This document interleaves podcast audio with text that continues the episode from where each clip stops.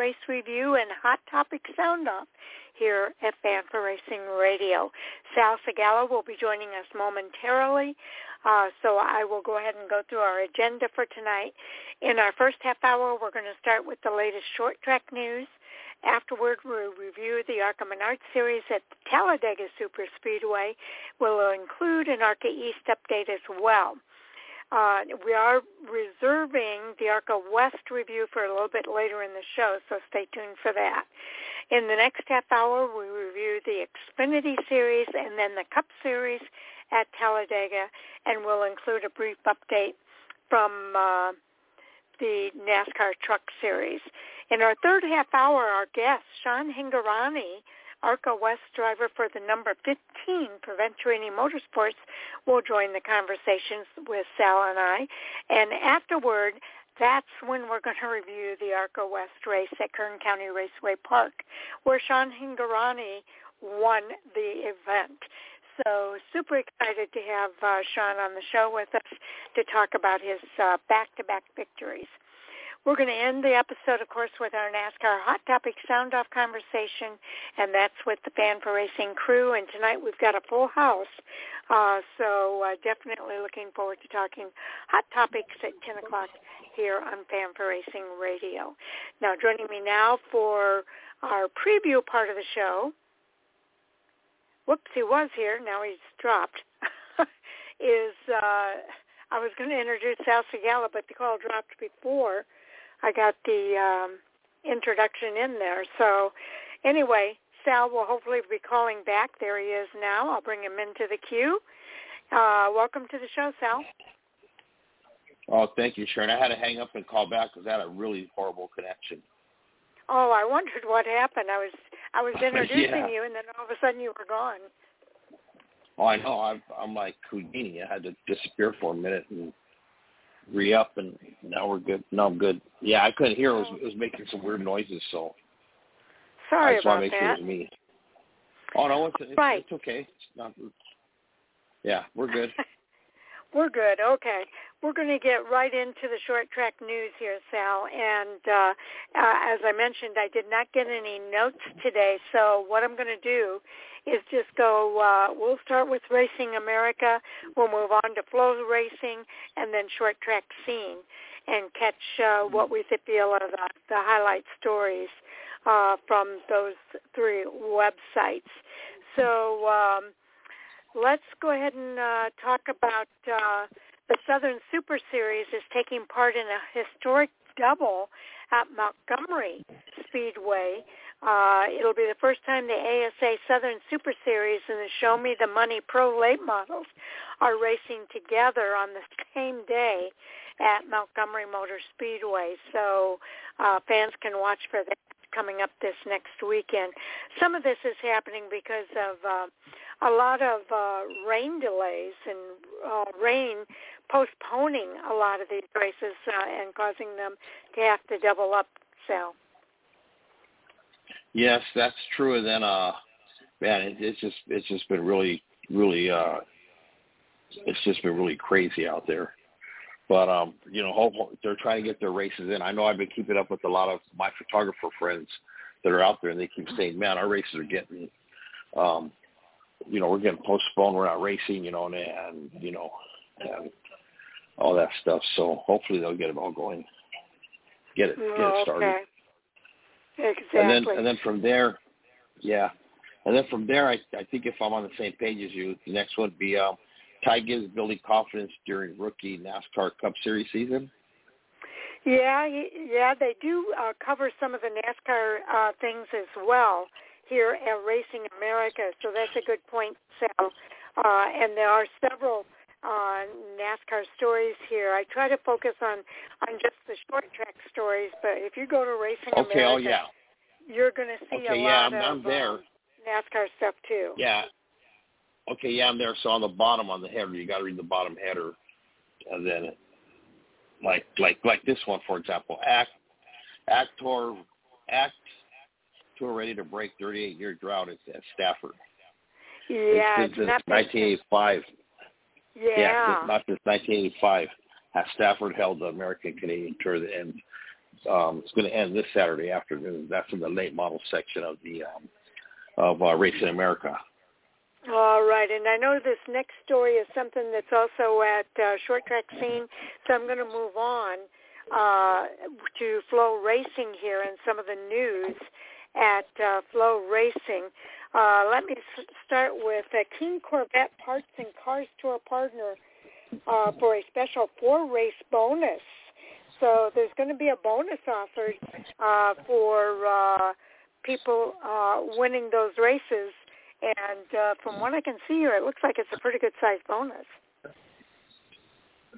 Oh yeah, I'm sure it is. Uh, they, I, I know they were. Um, It says uh, the what? driver who accumulates the most points across four races, and those four races include uh, Ace Speedway at Throwback 76, at Hickory Motor Speedway and South Boston Speedway, and then the season finale, Carrollwood Speedway.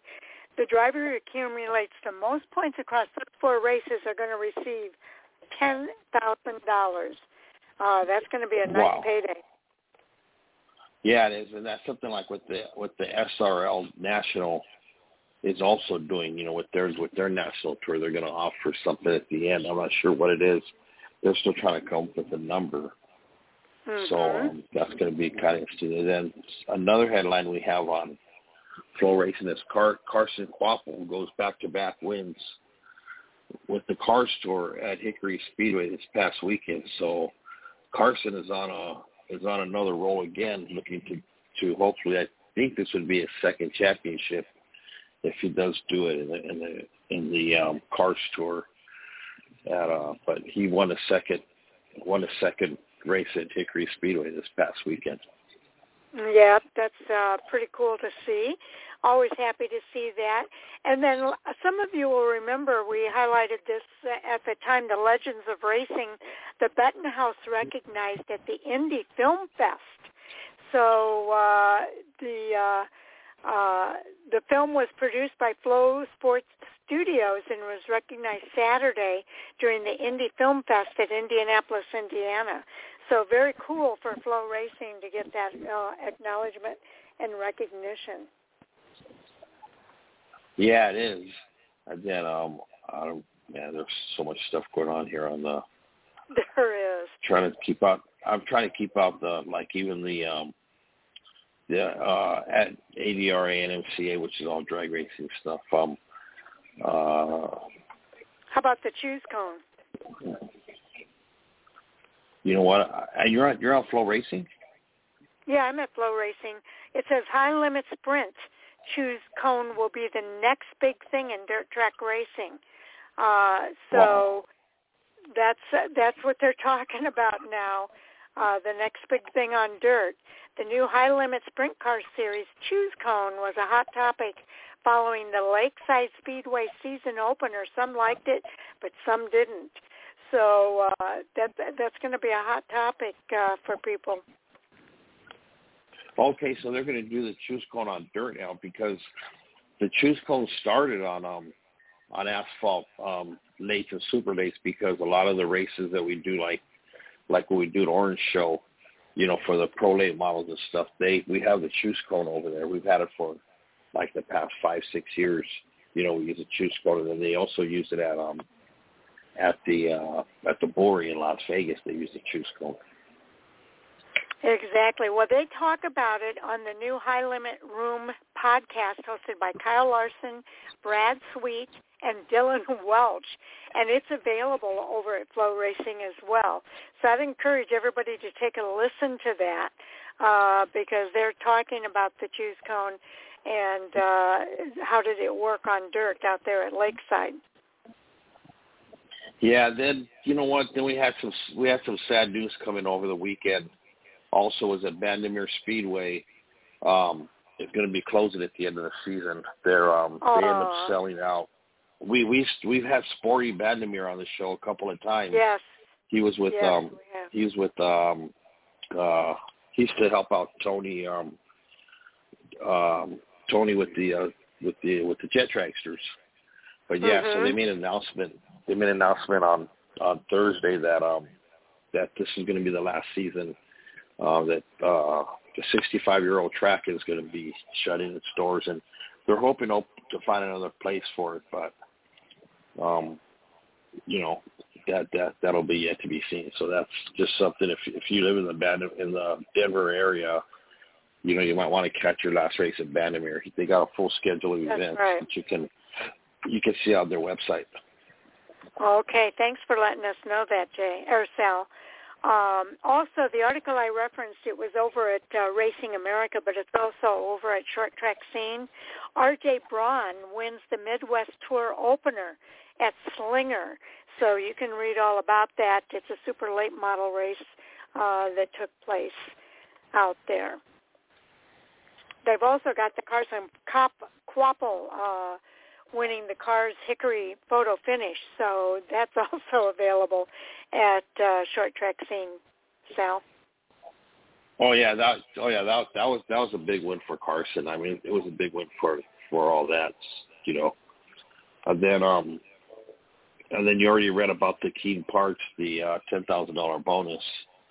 Um, mm-hmm. And then, so, then something from from our neck of the woods out here, from the West Coast, uh, we had um, Hayden Hayden Fleibont claims his second Leonard Evans uh, Memorial out here at uh, gosh, where was it at? It was at um, Wenatchee.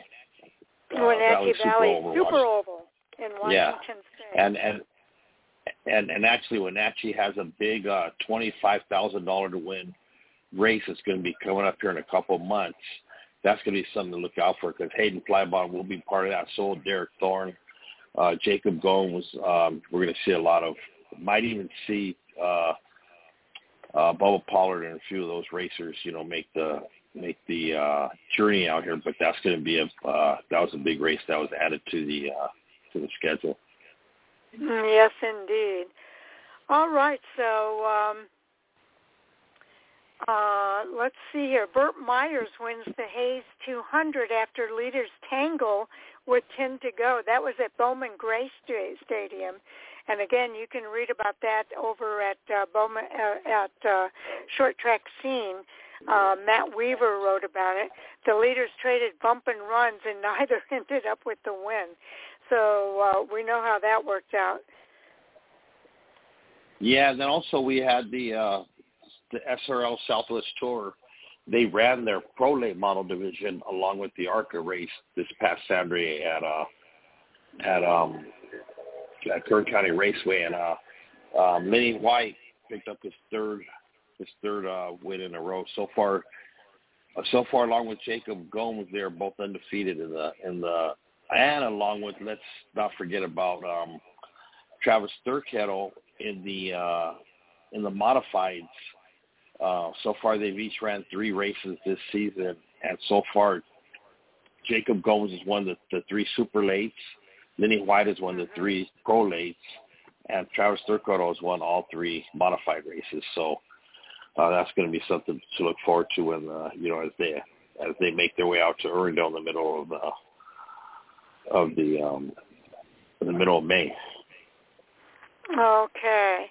Um, I'm going to go ahead and we're going to talk uh, next here about the um, race that was won at uh, Talladega Superspeedway by another Venturini car uh, this weekend. Jesse Love earned an ARCA Talladega win uh, with Venturini Motorsports this weekend.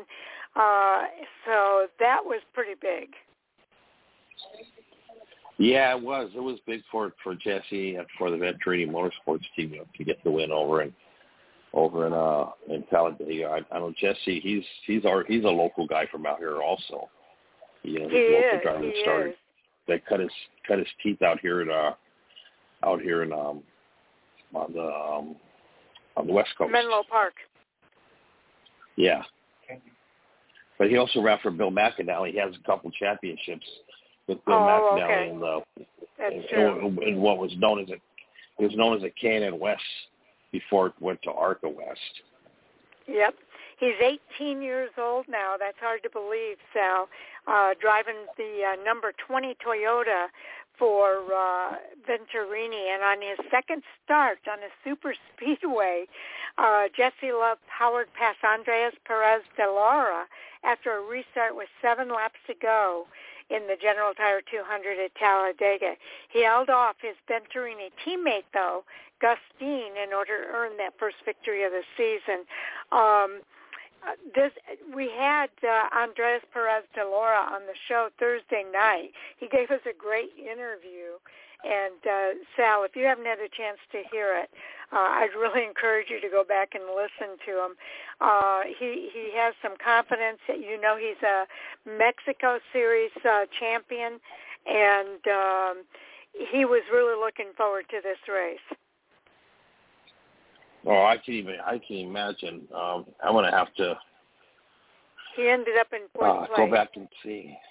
funny, my my computer is blocking me from going into ARCA. Yeah, I just uh I contacted Charlie Crawl about that because I've had the same problem. It, it the I can't get into the website either, so I'm reading about it uh from our our website uh where I have the information about okay, Jesse because, Love's win. Yeah, because it's funny because yes, I was in it yesterday. I know, I know, something's happened.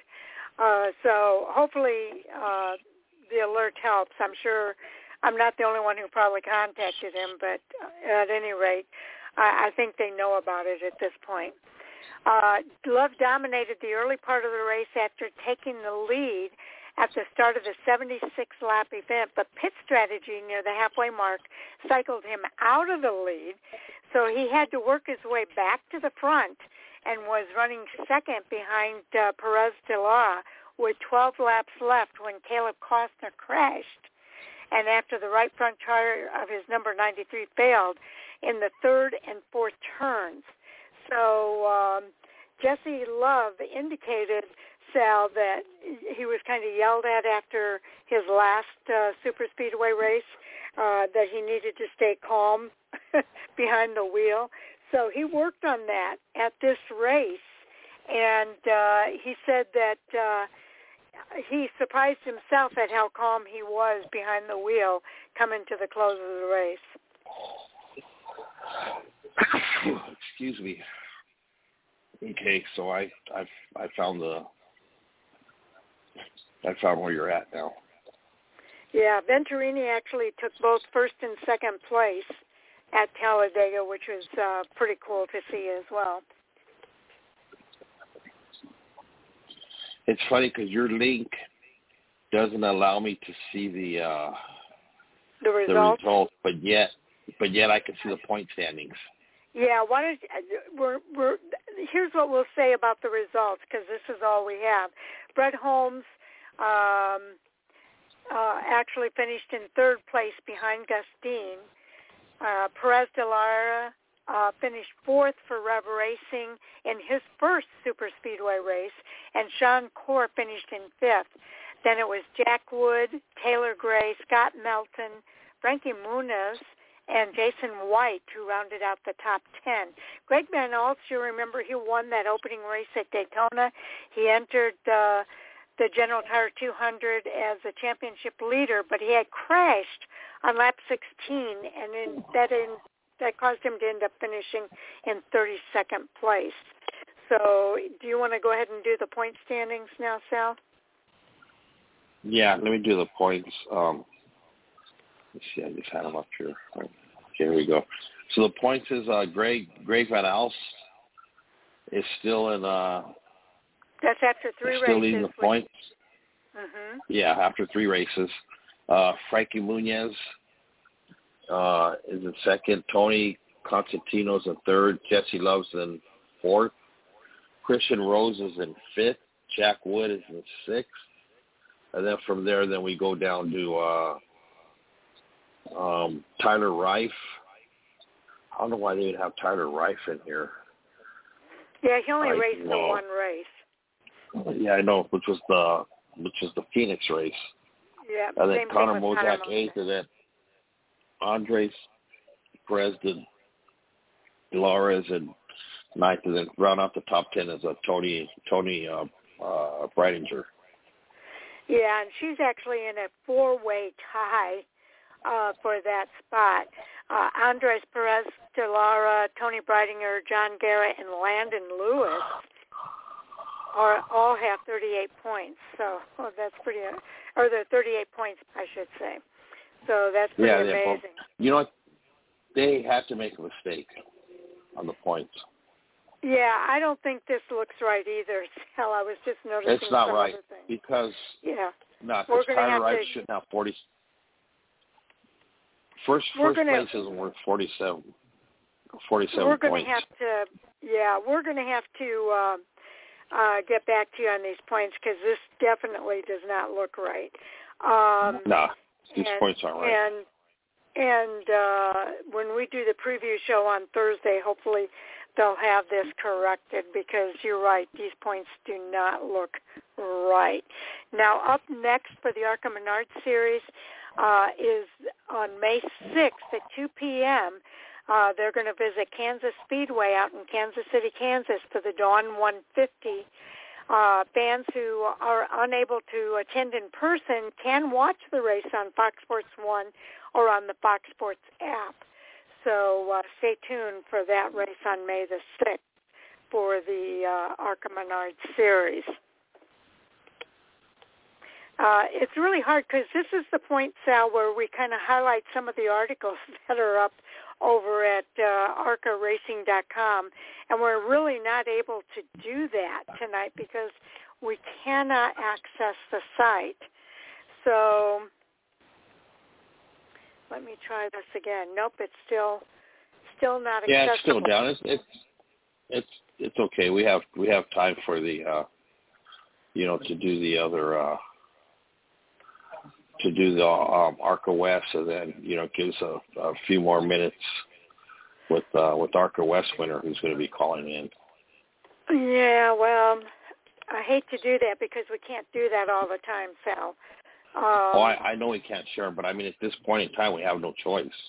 I mean, but we're also I- cutting I'm- ourselves I'm- short on that preview, on that review. Um, I know. I even tried on my phone, on my my tablet, and it didn't even let me do it on my tablet or my phone. So the site is completely down. Okay, well, let's go ahead and talk about some of the other short track news that we can see here because um, I know at Short Track Scene they have super late models. They have a, a tab for super late models, pro late models, late models, modifieds, and the other series, which includes the Penty series, uh, the Shootout series, and the Super Modifieds. They also have commentary articles that they put up uh, every now and again there as well. So let's let's go to the super lates. And actually, we've uh, already hit some of that. The late models. Yeah, that talks about the bonus, the ten thousand dollar bonus. Uh, it says the Cars Yeah. Tour Hickory has more entries than Grid Space. Uh, that's going to be interesting. That was on April 18th. And 41 cars on that entry list for the uh, late model uh, stock cars. For the pro late models, they had 29 cars listed. So yeah, that's uh, that's really a lot of cars for the for a very short track. Yeah, it is. I'm, I'm, I don't even know.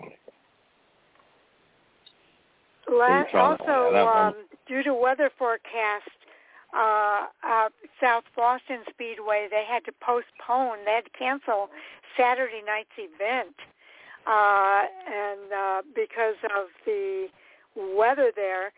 So I guess they're going to reschedule that for May 6th.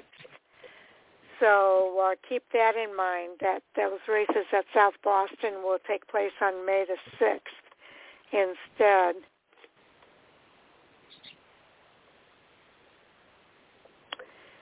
Um, modifieds.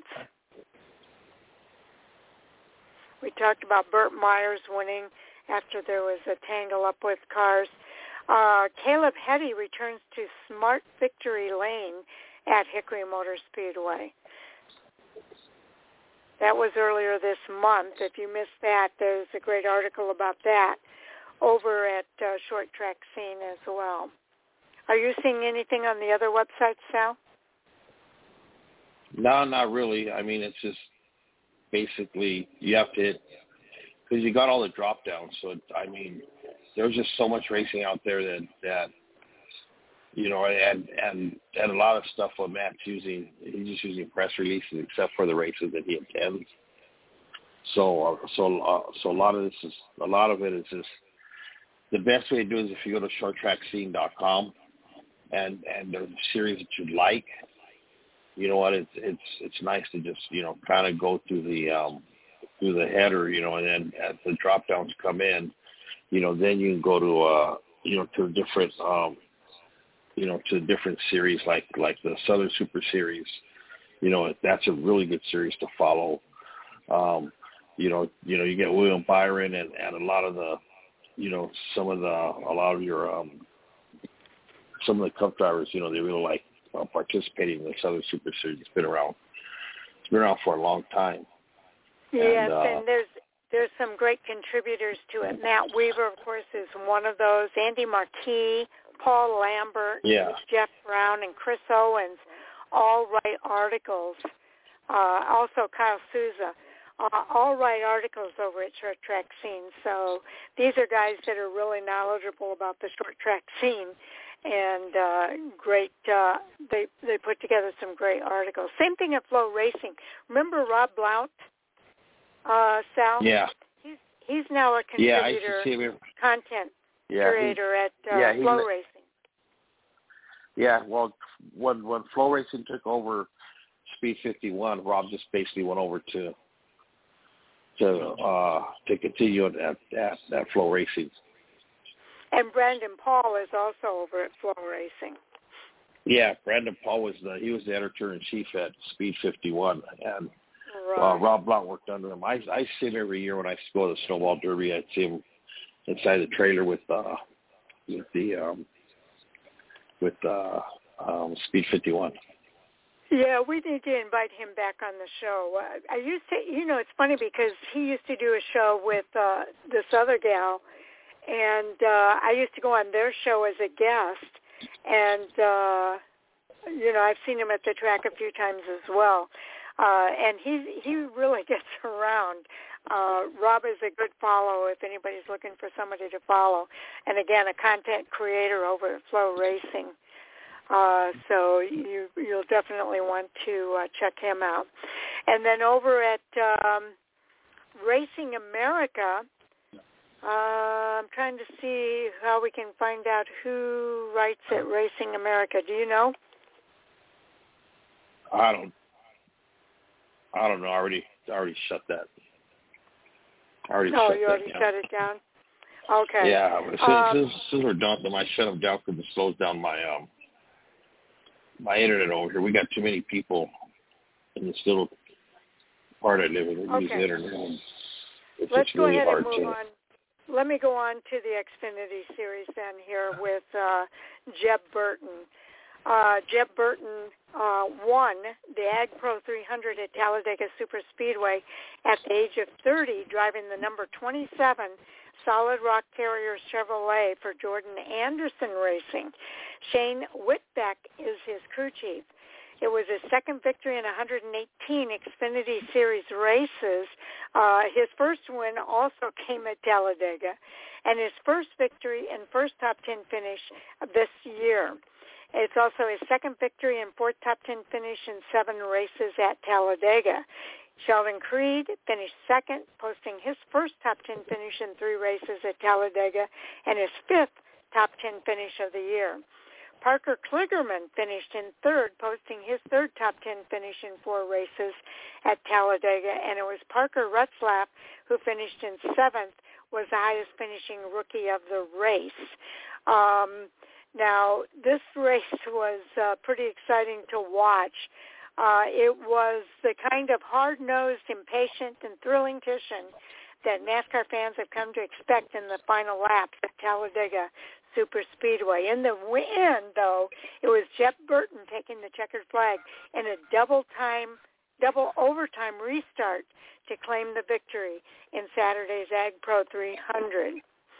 Uh, he held off the field in for his second win, both coming at Talladega. Uh, his first win for Jordan Anderson Racing as the team owner across 169 starts in the Xfinity and Craftsman Truck Series combined. Sheldon Creed again finished in second, matching his best finish of his career.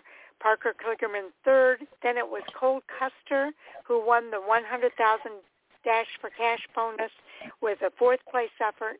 Brennan Poole finished in uh, uh, fifth place in JD uh, for JD Motorsports. It was their first top five finish since 2019. Cesar Beccarella finished uh, a career high sixth place. Parker Retzlaff overcame an early wreck to finish seventh. Gray Gaulding finished eighth. Then it was Joey Gase and Josh Williams rounding out the top ten. Justin Allgaier won the opening stage, his fourth stage victory of the year. Burton won stage two under caution. There were 28 lead changes among 12 drivers and 10 cautions for 48 yellow flag laps. The average speed of the race, 106.960 miles per hour. Your thoughts about the top 10 finishers in the Ag Pro 300, Sal? Yeah, it was a good. It was a good field to finish in the top 10 good to see Cole Custer finally, yeah, finally start getting you know, um, you know, start getting some good finishes. You know, of course, Jeb Burton, you know, getting grabbing the win again. You know, I know there's a lot of a lot of fans out there that like him. You know, that we're we're happy to see him. I know one of the guys that we went to uh Universal Studios with yesterday. He was really excited for that one for Jeb. He likes Jeb. He's a big fan. And then to see Sheldon Creed continue, you know, this year, you know, with some good finishes. I know last year we seen him in his in his rookie year, and he was just really never had a. It's like he just couldn't really get a grip on the car, or just didn't have any luck. Yeah, he's starting you know, to come so, around though. Oh yeah, he started to come around. You know, you know, picking up you know some good finishes. I I know he's up there high in the points. You know, and then uh, um, a name we never hear of maybe once every two three years is Gray Gaulding. You know, uh, and, you know, an A spot. Um, yeah, yeah. With some names we don't you know, normally see up in the top ten, that's for sure. Yeah, uh, yeah. That's why I said I think I've only seen Gray Gaulding up there in the last five years, maybe twice. If that, you know, Joey Gase, you know, you know, to, to grab that spot. Of course, Parker Parker Ret, Retzlaff, you know, is continuing you know, with his with a strong rookie season, you know, then um just a quick prayer and a shout out to Blaine Perkins, um, who got in that yeah. nasty wreck. I talked to Blaine this morning and uh he said he's just banged up. Um, not sure if he's gonna race this weekend or not. Um, they're still they're still making that decision. Um, I talked to his dad right after the wreck, and NASCAR didn't let him give out any information until until they basically cleared him.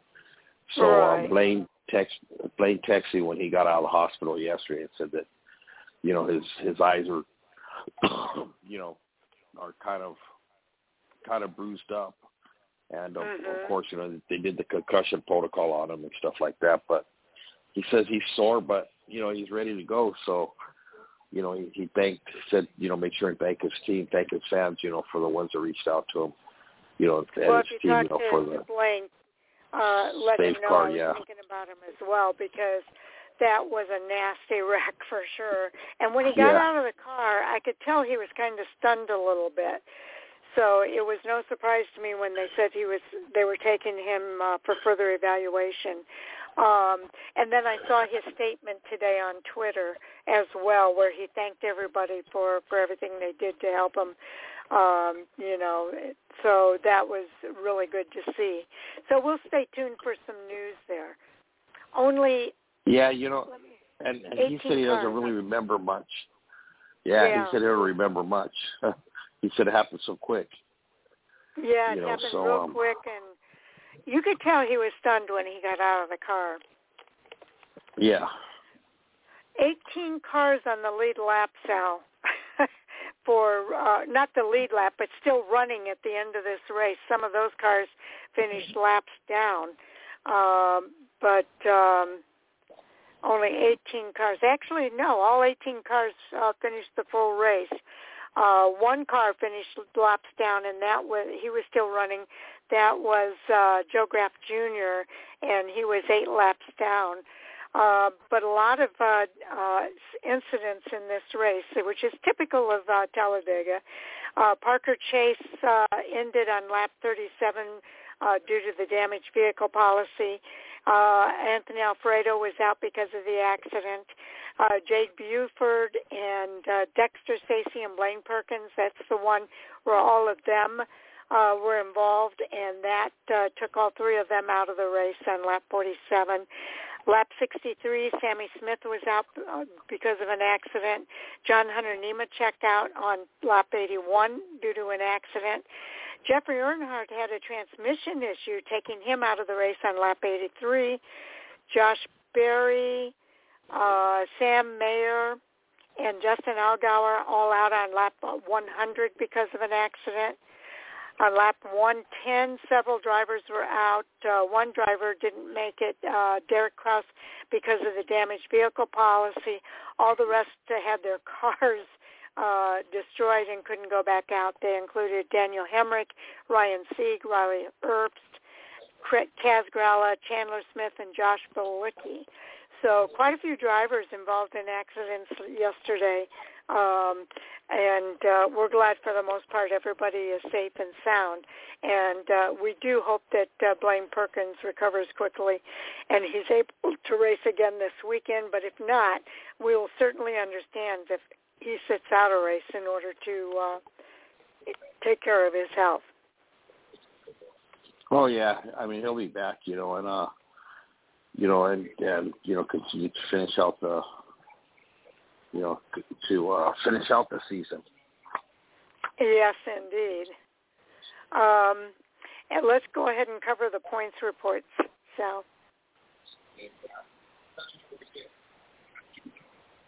All right, for points. Huh. Come on. We're having our challenges here today, aren't we? Okay. Okay, I know where you can go for the top 10 anyway. Uh, the standings, go to the uh, uh, race page, and they've got the top 16 listed there. Yeah. That's weird. Everybody's having NASCAR just NASCAR's all kinds falling of apart. technical issues here tonight.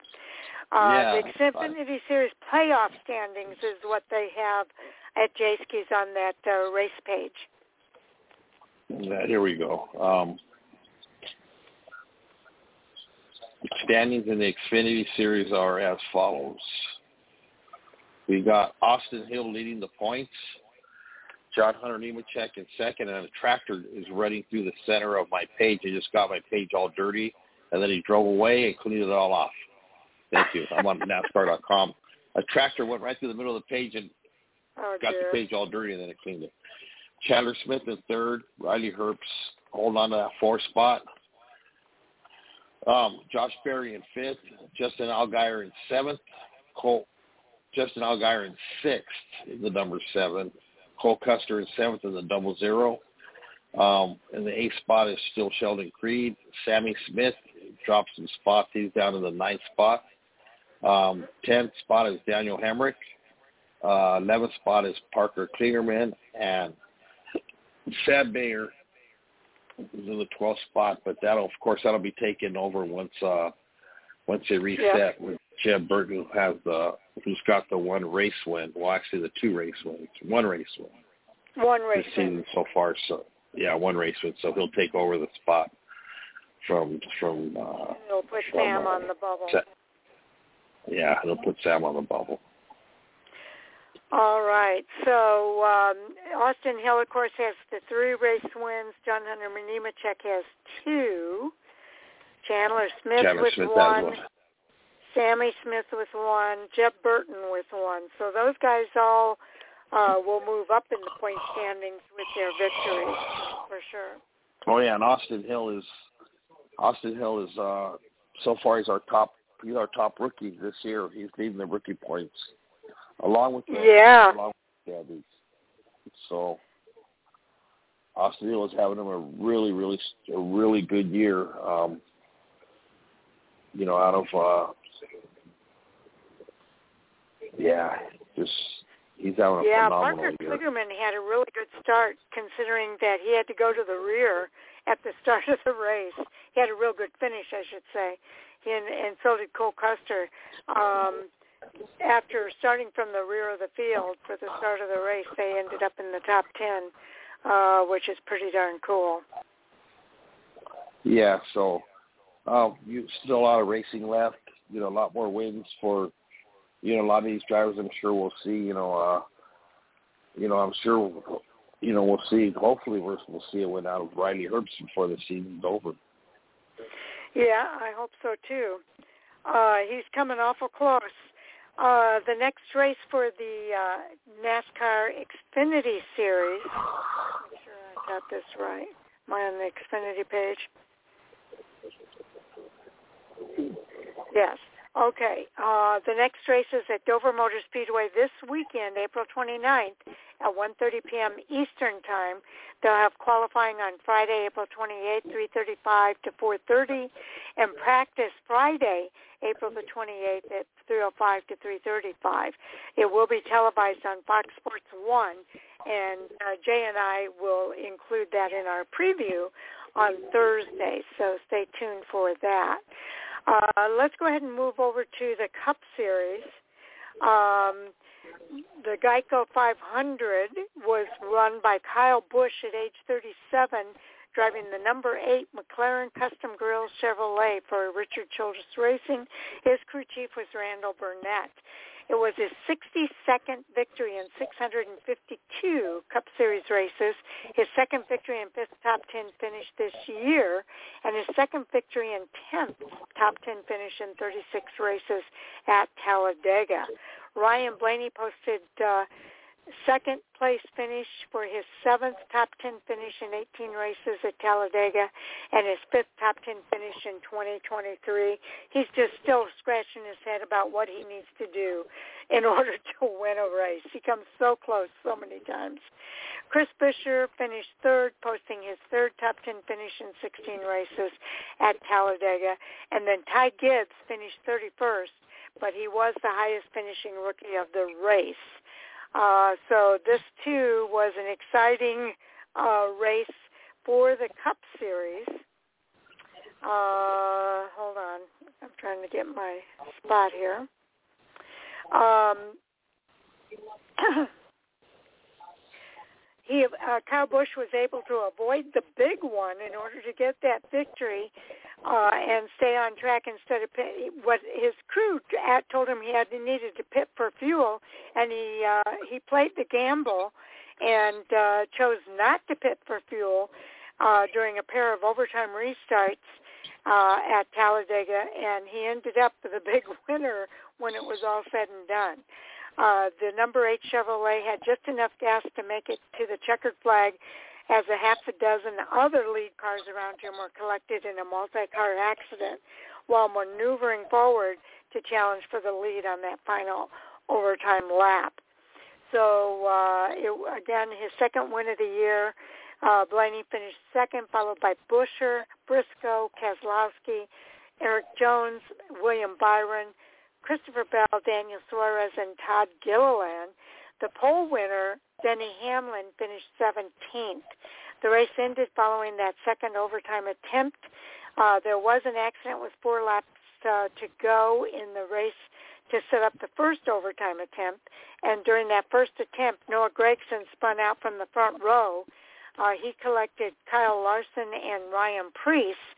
Uh, and on that final restart, Kyle Busch uh, Ryan Blaney restarted on the front row, and Wallace took the lead on the final lap, but spun out after contact from Blaney, forcing the race to end under caution. Uh, stage one was won by Chase Elliott, stage two by Aric Almirola.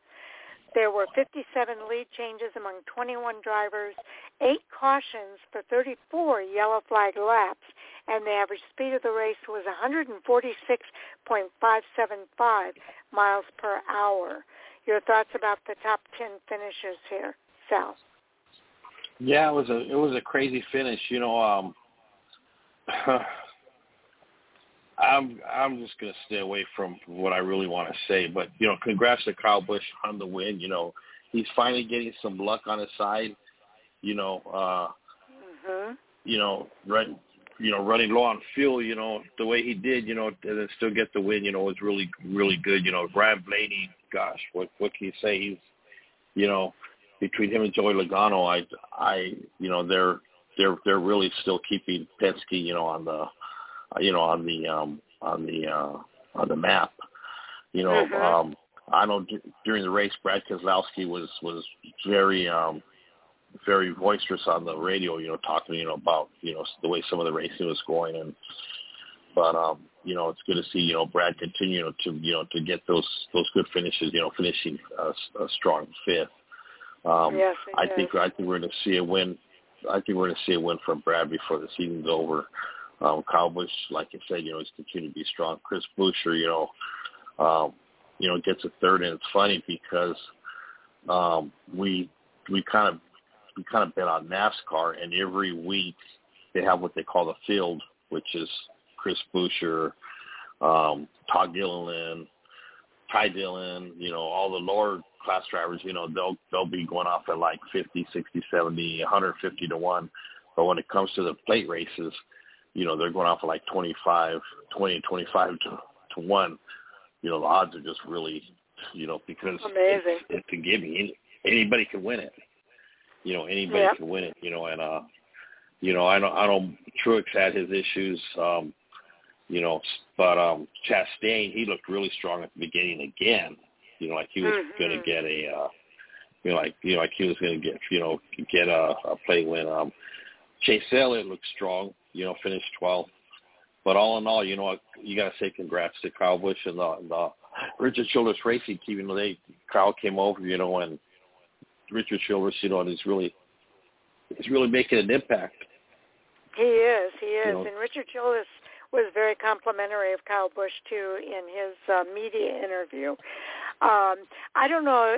There's a video on Twitter that's going around where Jamie Little is interviewing Kyle Busch about his victory at the start-finish line, and in the background, uh, Austin Cindric and Martin Truex Jr. are slowly crossing the finish line uh, to finish on the lead lap uh, and uh, they were joking about it being a photo finish between uh, Austin Cindric and Martin Truex for 26th and 27th place. Um, and those guys uh, were the last cars on the lead lap uh, and able to finish all 196 laps of the race. Um, a couple of drivers, let's see, there's four drivers that finished a lap down, but some of them were also out uh, Bubba Wallace, one of those drivers out because of the accident, as was AJ Allmendinger. Uh, Joey Logano was still running. He completed 195 laps, and uh, Ty Gibbs uh, ran out of fuel on lap 194, taking him out of the race. Uh, on lap 189, three cars, Noah Gragson, Kyle Larson, and Ryan Preece were out of the race. Uh, Michael McDowell was still running, but he only got 189 laps in. And um, on lap 183, it was Harrison Burton out because of an accident. And on lap 141, two cars out because of an accident between Zane Smith and Austin Dillon. Uh, so typical for Talladega. Uh, you just never know how it's all going to end at Talladega Superspeedway. Yeah, you know, and actually, um, you know, he started 36 to finish and finished uh, finished 20th. You know, it was Riley Herbst drove that uh, car for um, uh, Rick Ware yes. Racing. You know, uh, you know after his son, you know, was you know was uh, suspended indefinitely, mm-hmm. and they called up Riley Herbst to race this race. You know, and and he was the highest finishing non non uh, non Cup driver, and still finished on the lead lap. You know, so I mean, yes. you know, congrats to that Riley. I, you know, I'm I'm yeah, I'm I'm sure for him that was a that was a you know, that was a win for him, you know, to be able to, you know, finish the race on the lead lap, you know, and uh you know, you know, Thank to be the highest finishing out. not I, oh, I'm, well, he's not the highest one. JJ Yeley was. JJ Yeley finished 11th. Oh, he was okay. highest finishing non-cup driver. Yeah, but I mean, was still he, but still he finished on the lead lap, you know, and uh, you know was able to bring the car home, you know, on the lead lap. So I mean, that's He did a good job. I'm sure that was. Oh yeah, I'm sure that was big for Riley. I mean, you know, he's you know, um, Poor Riley. kind of a It's so confidence much heat for being, you know, for because his dad kind of helps um support him. Uh, and a lot of people think he's only there because of the money that his dad brings. But Riley Herbst is a good driver. I I firmly Yeah. believe that. Oh yeah, I do too. I mean, he puts his time in. You know what? And and he's, you know, um, you know, I mean, I'm I'm a huge fan of. him. I've been a fan of him since since uh Oh, I know. since For a long Irwindale time. days. You know what? Yeah, and you know, and, and even at Irwindale, you know, a lot of the drivers, you know, used to give him a hard time because he was driving two series. He was driving the late models and he was driving in the Irwindale Truck Series. You know, and there was only he was the only driver doing that because he was the only one that could afford it. You know, but Yep. I mean, he never, you know, they never really pushed their star power or their money around. You know what? It, it was, you know, the kid wanted to race. You know, his dad was able to put him, you know, in a, you know, he didn't want to race off road. You know, like his dad, following his dad's footsteps, he wanted to race NASCAR and do something different. You know, so his dad Yeah. you know, had the money, you know, to do it. So, I mean, you know, I, I, don't- I don't know. We talk about that a lot too. We we kind of bash the, you know, the kids with the with the silver spoon. Yeah, Well, but uh, Riley's a hard worker. Yeah, it is.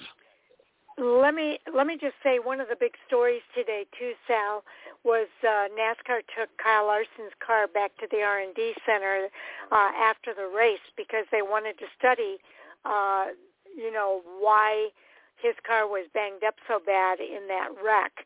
And today uh, they asked Stewart Haas Racing to bring over Ryan Preece's car as well to help them uh, as they analyze that wreck uh, and see what they can do differently to avoid uh, uh, that kind of tearing up of the car.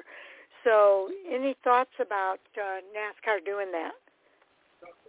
You know, I think it's good because they're, believe it or not, there are teams. I'm not saying they compromise the safety of the driver, but there are teams that will compromise the car itself. You know, to try and lighten up certain spots. You know, you know, to get the car to go a little bit faster. You know, so this way, you know, on different sides of the car. And I've seen it at Irwindale time after time after time.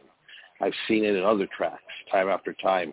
You know, where it, it's always has to do something with the roll cage. And I think that's why NASCAR wanted to look at that cage and wonder why that part of that cage collapsed the way it should have, and it, when it shouldn't have collapsed. Because these cars are built to, they're built to take the hit, and they're built to take the, you know, like what happened with Blaine on Saturday. You know, and I think Mhm. NASCAR is they're they're they're they're going to check the thickness of that roll cage, and if they find it to be under what NASCAR wants the cage to be, I you know this I'm not I don't know. This could be a devastating penalty. I mean, it could be like like the most hugest penalty because not only did they compromise the safety of the car, they compromised the safety of a driver, and and not only that, but at a plate track, you know you don't want to compromise nothing like that. And Mhm. and and if NASCAR does find something, I mean, I I, I don't know if they're going to handle it internally and not say nothing, or if they're they're going to have to make it public. But um, with, Well, with NASCAR with, said with that they're those, going to be more transparent with these things, so I hope that that is Yeah. the case. Yeah, because when I seen that, and and I was talking to a couple friends yesterday at at uh, Universal Studios, and I said, "Look at that cage." I says, "I says um, that cage should have never." Yeah, I said it should never bent like that. I I I, I said because when they test them, they test them and get hit from all angles, all different angles. But I've seen cars crushed like that at Irwindale before, and what it was was the cage was compromised. The the steel wasn't the right wasn't the right thickness. Mhm. So yeah. So I'm I glad that they I don't know are doing that happen. investigation. oh yeah oh yeah when that happened now that's good, and I'm sure that's the first thing NASCAR thought we they they didn't have a choice. Everybody's seen it. all the other teams seen it. They had to they had to take it in and get it looked at. You know, Mhm. so I mean, it, it's gonna it's gonna be interesting to see what they find, and what they find, what they're gonna how they're gonna proceed. Mhm. It's gonna be the big thing. Yeah. How they're gonna proceed with it. Yeah, I hope they do come out and talk to us about it. I'm going to be listening to Sirius XM in the morning, uh, so I can hear uh, if they come on and, and uh, interview anybody from NASCAR. And if they don't come on tomorrow, I'll listen again on Wednesday. Yeah. okay, now So- uh, so- we do. Go ahead. We, we didn't even do the points. Yeah, we we need to do the points for the Cup Series. Okay, so all right, so the points real quick. Um, we got Christopher Bell still leading the points. Ross Chastain in second, Kevin Harvick in third, Kyle Larson in fourth, Kyle Busch in fifth, Tyler Reddick in sixth, Martin Truex Jr. in seventh, and rounding out the top eight will be Ryan Blaney. Since we since they do take the top sixteen into the chase, and then from there, then we go to Alex Bowman. Alex Bowman, who uh, uh, is the next one. Um, Danny Hamlin sitting in tenth. Joey Logano in eleventh. Uh, Brad Keselowski in twelfth. Ricky Stenhouse Jr. in thirteenth. William Byron fourteenth. Chase Briscoe in fifteenth, and rounding out the top sixteen is Chris Chris uh, Boucher. But um, yeah, so uh, so far the wins have been spread out. You know, we got Mhm. William Byron with two wins, Ricky Stenhouse with one, Joey Logano with one, Tyler Reddick with one, Kyle Busch and Kyle Larson each have two, and Christopher Bell has one. So uh, it's neat to see Kevin Harvick up there in the third spot. You know, this is his last season, and um, I know Mhm. Kevin wants at least one more win before he uh, before he says goodbye to the series. Yes, indeed. So we'll kind of look forward to that.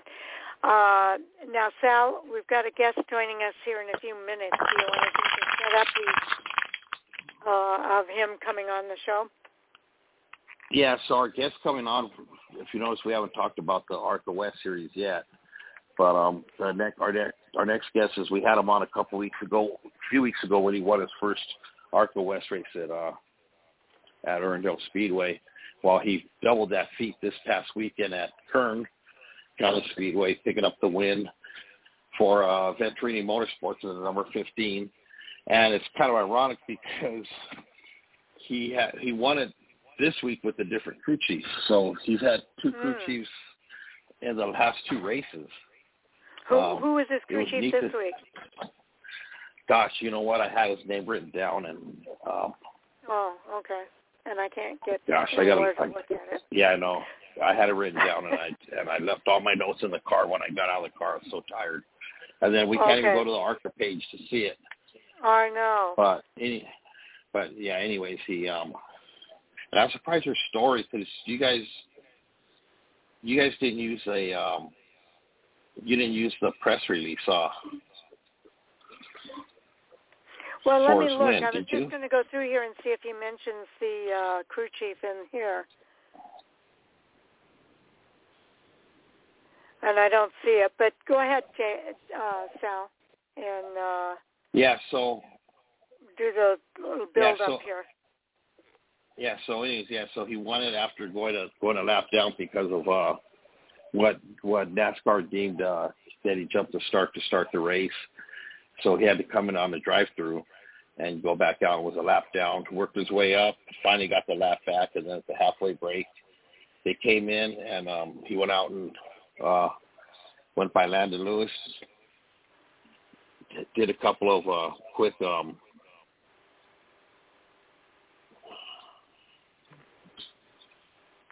Okay, here we go. His uh his crew chief was was was Monin Raman. Mo? Mo, Monin. Monin Monin Robin was his crew chief. Okay. Yeah, so a- actually he's he's a crew chief. He's he's an engineer for for Venturini Motorsports. So he he stepped in for um for uh uh for Kevin um for Kevin Reed who was out who had other duties this past weekend. So uh, it was neat. It was neat to see him win, you know, with, with two crew chiefs, and uh, just really dominated the the second half of the race when they when they came out from the halfway break. Mhm. Okay. Okay, so um yeah, that was really cool. Uh let's see, I've got two numbers here. I wonder which one he is. um Sal, let me figure out which one of these is uh Sean and then uh I'll get right back to you. Okay, he he'll be a he will be I will tell you the area code. He'll be a nine four nine area code. Okay. I've both of these are 949 area codes. Okay, but now I've got it here. I've got one number up here. I'm going to assume that's him. Okay. Yeah. Uh go ahead. So. Okay, so I uh, we we should we should have our guest on the show now um, with uh, Sean Hingorani. Uh, we want to welcome you back to the show. Congrats on the on the win this past weekend at Kern. I know it wasn't the dominating win that you had at Irwindale, but you know it's a little bit more exciting, a lot more racing, and I'll tell you, it was it was really neat to see you back at Victory Lane. What was really neat was to get the time to really talk to you, you know, during during the day on Saturday, you know, and talk about different things other than racing, of course. But um, you know, this show is all about racing, and it's all about talking about you and the and the victory and um and all the fun your your team had. So with that, Sean, welcome back to the show. Thank you. Thank you. So It was uh, um, yeah, go ahead. Go ahead, Sal? Go, I was just I was going to tell. Yeah, go ahead, Sean. Tell us about the win. It, it was an exciting win down at Kern for sure. Uh, we went a lap down early on, which was we knew it was going to be tough to get back through the field, and we were able to make it happen. The car was really uh, good on the long run, so we had a long green flag run, and the car was uh, stayed underneath me. It was really good, and uh, we were able to get by the uh, leader, get our lap back, and uh, I think after the break we ended up in sixth place. Um, so we were able to get to the lead from there after the break. So it was uh, pretty exciting going going a lap down. We definitely knew it was going to be a really big challenge, and uh, we made it happen. So when when the race starts and, and NASCAR tells you, you know, you you start your race, and they get on the radio and they say, you know, number fifteen, you know, you jump to start. You know what? Uh, you got to come in through a drive-through. What's the first thing that goes through your mind at that time? Especially being a young driver, you know, this is your rookie season. You know, getting used to the series, you know, getting used to just um, you know just the racing format and all that. Because in the other series, it seems like you know care how how far you jump, they're to let it go. Yeah, um, ARCA has their rules, and I mean, you're not gonna they're they're gonna enforce it no matter who it is or what happens. You just gotta follow them, and it really sucks that that happened. Um, he fired before me. Uh, I just beat him a little bit to the start finish line. It was a really close one, but you know, it's a game of inches. They they call it, I mean, you gotta you gotta serve your penalty. So we served our penalty, and we were able to get back on track and get our lap back. So I mean, it all- it wasn't all bad, but definitely not what we wanted. So this was the first time crew chief. This is, of course, you know, this was his first win. What is what is it? What's it like? You know, when you're on the radio, you know, with your crew chief, you know, you're kind of used to Kevin, you know, and you know, and then you have uh, you have uh, Monin telling you on the. What exactly did he tell you on the radio? You know, when when you when he told you to come back, when you had to come in for the drive-through, and then how does he settle you down? You know, as a driver to say, hey, you know what? The race has just started. We still have 150, 149 laps left. Yeah, my spotter Billy Venturini, he let me know that uh, we beat him to the line, pit road, and uh, you know that we had to just we went a lap down and we had to do what we had to do. So, um, not like I said, not much you can do about it, but um, they talked me through it real good. We were able to get through lap traffic, get get by everyone nice and clean, and um, yeah, my crew chief Monin uh, this weekend. He's our he's normally our team's engineer. He crew chiefed me this weekend. Did a really awesome job. Um, it was his first win, so I'm super excited uh, for him on that. And uh, you know, he did an awesome job this weekend. You know, then as you know, as the race as the race starts playing on, you know, you, you know, you guys are laps, you know, getting in the laps, and then the, and then you know, we had those those two last uh, restarts, and it looked like Trevor Huddleston was about ready to uh, pull a Todd Souza on you, and or you know uh, Landon Lewis. You know, I know you and Landon. You know, you guys have your you guys had your you know your moments in the legends. You know, what was going through your mind? You know, when Trevor got up to you know and kind of you know kind of got real close to your back bumper. Yeah, I mean, three laps to go, right? And everyone wants to win. Um, they're going to do whatever they can do to win. Anyone. Um, he knocked on the back door a little bit, getting into one. So um, I knew I had to sail it off into three. I mean, luckily I was able to gather it back up in between one and two. I didn't get too bad of a drive off of uh, two. Sailed it off into three, cleared them, just drove off into the sunset. Yeah, I'll, I'll tell you, it was it was a very impressive win.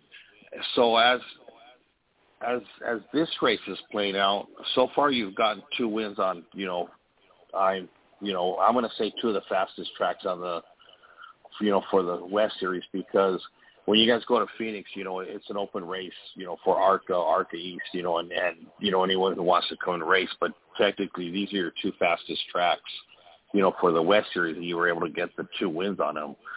So how does that make you feel, you know, going into you know, to the rest of the season? You know, when you got Portland coming up, which is going to be a, a a road course, and then you still got a couple of uh, little short tracks coming up.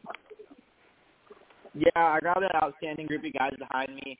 They know what they're doing um, at all sorts of places, whether it's a long track, short track, road course, whatever it is. They know what they're doing. I'm very confident in what they can do, and um, I just drive it and it goes fast. So I mean, just looking to go fast to all the other tracks and see what we have for them. So I'm gonna I'm gonna take a different angle now. You know, before I pass over because I know Sharon has a whole bunch of questions, but I'm gonna take a, a different a different route now. During the race weekend, you get there, you uh you know, you guys get ready, you know, get the car prepped, you know, and then practice and qualifying. So what does a driver do in between all that time, you know, when you're sitting in the hauler, you know, or you know, wh- you know, whatever you might have, you know, to relax in. During all that time, what what what is the driver doing while you guys are waiting, you know, to get back in the car? Um, you know, there's always something to do, whether it be, you know, in between qualifying the race, an autograph session, or in between uh, practice and qualifying. You know, try to drink a lot of water, maybe have lunch. Just, you know, you're never you never really get a lot of time to relax at the racetrack. You're always doing something. So there's always, you know, something to do and it's pretty busy. Um yeah, not not too much. You know, and, then and then comes, you know, of course, you know, you know, practice and you guys come in, you know, they they work on the car a little bit and you go off for qualifying, you come back for qualifying, and then comes the comes a time for the fans, you know, the fans, you know, time, you know, to come out and have, you know, the autograph session, you know, and they get you know get a chance to talk to you and uh um and you know uh, ask for autographs and stuff. What what is the one question if you can remember of any fan that's ever asked you? What would you say? What was the the one most interesting question that was ever asked of you by a fan? Um, I wouldn't say there's something that's particularly interesting, but there's one common question I get asked a lot, and it's how fast do I go on the around the racetrack? Like how fast do the cars go? But um, yeah, I wouldn't say it's something more interesting. I'd say it's something that's that that's more common. Hmm. Interesting. Well, you know, I'll tell you, Sean, it was, a lot of fun this week, and it was a lot. It was neat, you know, to see, you know, get the, you know, get your second win. You know, it's, of course, it's always neat to see, you know, your, you know, the support you get from your family out there, you know, and and and your team. You know, you know, you you know, you watch you know all the different teams that you race for. You know, they all work hard. You know, they all have their own their own um, agenda. You know, you know per se. So as you're coming down, you know, you work with you know you drive for Derek Thorn, you drive for Venturini, you know, and whoever else you know you're driving for Nascimento. So what what would you say is, is the biggest difference between all these different teams if you had to take one thing from each team to make it you know, to put it together? Because I know the ARCA right now is, is your main focus. So when you look at all these teams, is there something that you take from each team, you know, to be successful as you are in the ARCA series? Um, all them guys run great programs. Uh, a lot of learning experience to take away from it. A lot of seat time. Um, you know, Nascimento did a great job. Got a lot of races in with them. Uh, won races with them. Great program. Uh, Derek Thorn ran a few races with him. I mean, outstanding super late model program. He's one of the best. Uh, we ran good in his cars. So then Venturini just on another awesome program. I mean, I've just been uh, very thankful and uh, happy to be part of such good programs. Hmm. Okay, with that, I'm going to turn it back over to Sharon, and uh, I know she has some questions for you. Sean, I just want to say congratulations again, and you know, uh, and uh, good luck the rest of the season. Thank you. I, I also want to give a shout out to Troy. I know he's on here right now listening, and he does a great job with all the social media stuff. Okay. okay. Well, go ahead, Sharon. Okay. Well, um, again, Sean, thanks for being here again. Uh, real happy to see you get that back-to-back victory uh, this weekend at Kern County Raceway Park. And I'm super excited for Venturini Motorsports because uh, they are typically known as a uh, Midwest team. And uh, I followed Venturini Motorsports for a long, long time in the ARCA Menard series. And to see them venturing out into the ARCA West now and getting wins so quickly uh, is really exciting. Uh, what are your thoughts about that? Because a lot of people probably aren't as familiar with Venturini Motorsports out there as we are here. Yeah, um, they haven't uh, been to a lot of the West Coast tracks. I mean, and like they they uh, they've been to Kern before. They haven't been to Irwindale. Um, so just it just shows how awesome their program is. I mean, they can they showed up to the track with a just an outstanding car, you know, and uh and Billy Venturini for him to be able to make the West Coast race the whole season happen is absolutely huge. I mean, it meant the world to me since I live out here on the West Coast, and all I want to do is just run as many ARC races as possible. And running the West Coast is like it's just so awesome to be able to do that, especially with such a great team. It, it really is uh, pretty awesome to, to for you to get that chance with Venturini Motorsports and and to race with them. And it was a double header uh, for Venturini this weekend because, as you know, Jesse Love won the race out at Talladega uh, this weekend, and they showed uh, uh, Big Bill on the phone with Billy Venturini uh, talking about the win and, and wishing him luck uh, at Kern. So uh, it, it really is kind of a big deal uh, what you're doing out there with Venturini Motorsports. And then add on to that that you're the first Native American uh, to win uh, in in I think in in uh, are you the first Native American in all of motorsports or just uh, the ARCA Menard series? Um, it's actually first Indian, but um, it's in all of NASCAR, um, whether it be ARCA, Xfinity Trucks, Cup, uh, just any any uh, NASCAR. So of Indian descent. Okay, I'm sorry. Yes, of Indian descent from India, um, not Native American, but um, oh, yes, okay. I'm first. sorry. My, my apologies. Um, so yeah, that's pretty cool that you're able to do that uh, with Venturini Motorsports and be the first uh, of Indian descent uh, to win a race. Uh, I, I think that's uh, pretty awesome.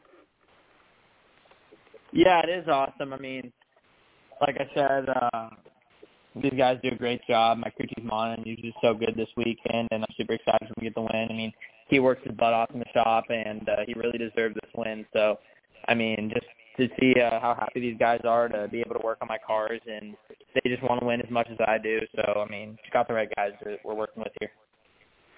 Okay, well, uh, I'm a little short on time here, unfortunately, Sean. Uh, and but uh, I hope we we get a chance to talk with you again somewhere down the road here, uh, and uh, I'm sure there's probably some more wins in your future. So, Sean uh, Hingorani, uh, who do you want to give a shout out to before we uh, say goodnight here tonight? Uh, Mobil One Racing, Gear Wrench, uh, Fidelity Capital, Toyota, Venturini Motorsports, Derek Thorn, crew chief Monin, Billy Venturini, everyone who helps out. I know I'm forgetting some people, but um, just so many people that help out, and I can't thank them enough for making everything happen. Absolutely, you you've really uh, done a really good job with them, and uh, I'm sure that they appreciate uh, racing with you. Now I know you're at Sean Hingorani on uh, Twitter, and you're also available on Facebook. Where else are you available to follow? On Instagram, uh, Sean.Hingorani, and I also have a website, SeanHingorani.com. Okay. Okay, well, we'll look forward to uh, asking you some more questions on the next go around here, Sean. And uh, your next race is coming up, so uh, good luck on that. When is your next race? Thank now? you for having me, and uh, thank you. Um, my next race is down at uh, Dover. You're going to be at Dover this weekend. Awesome. We'll look forward to seeing you there. Sounds good. Thank you very much. Oh, okay. Good night now. Bye. All right, that is Sean Hingorani, uh, the first of uh, Indian descent. I don't know where I got Native American, but of Indian descent.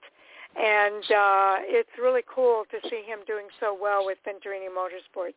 Um, but we have to move on now, Sal, to the ARCA West Series.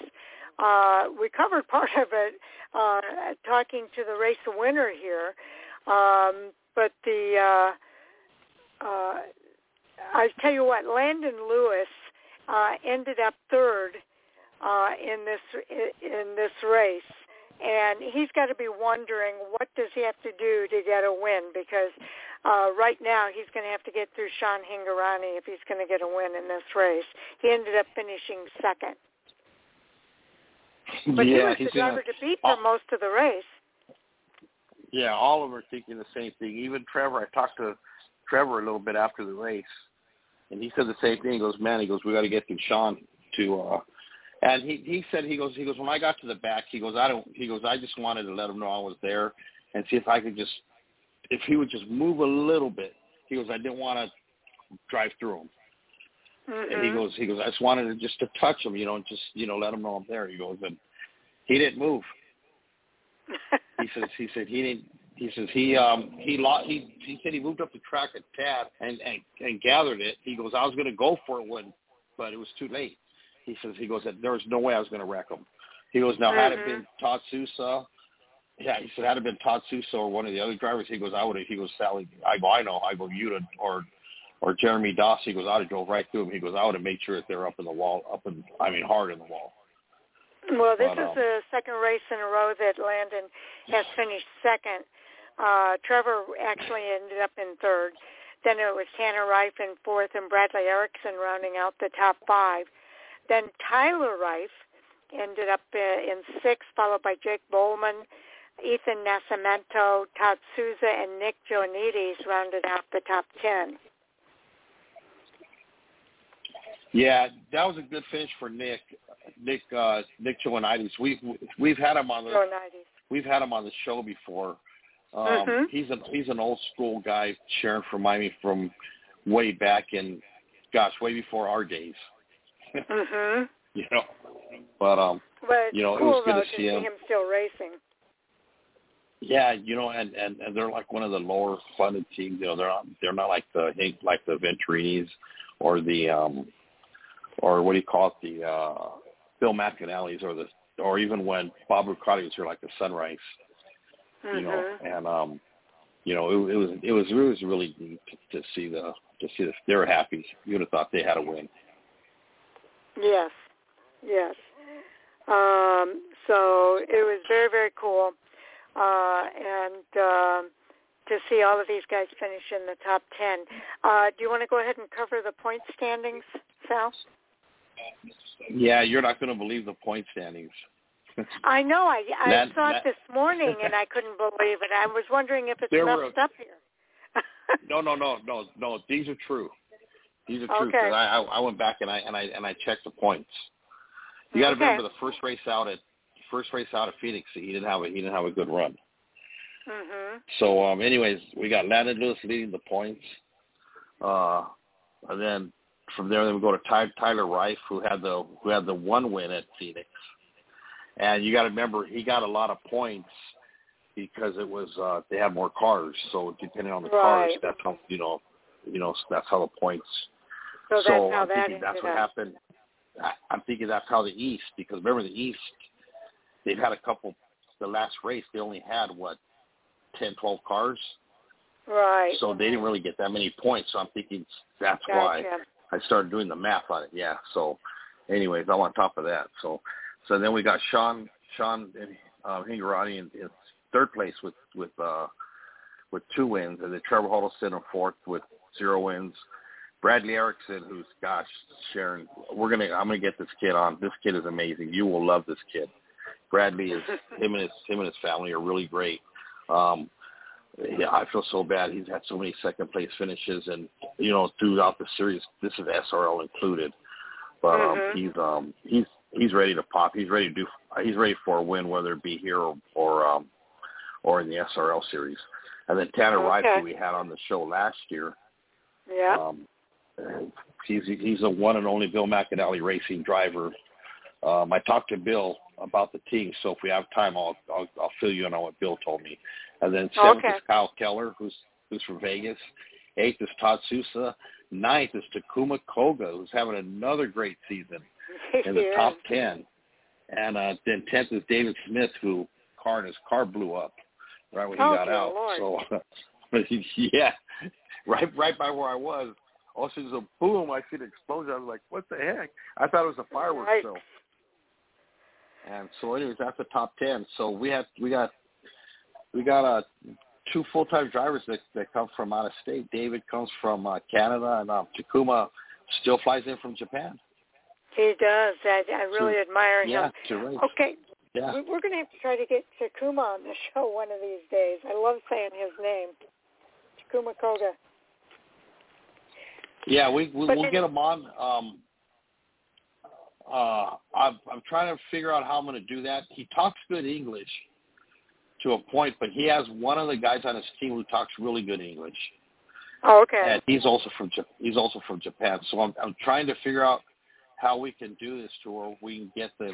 We're I, I think I talked to him thing. before when he raced in the ARCA Menards Series at Iowa Speedway. But um, it's been a while, and we haven't had him on the show. But uh, I've talked with uh, their owner too. Um, shoot, his name's escaping me all of a sudden. Hattori Well, it was uh, back, then, Higi. back then. It was, back then it was. No, back then it was Joe Nava was his owner. Takuma's Oh, owner was okay. Joe Nava.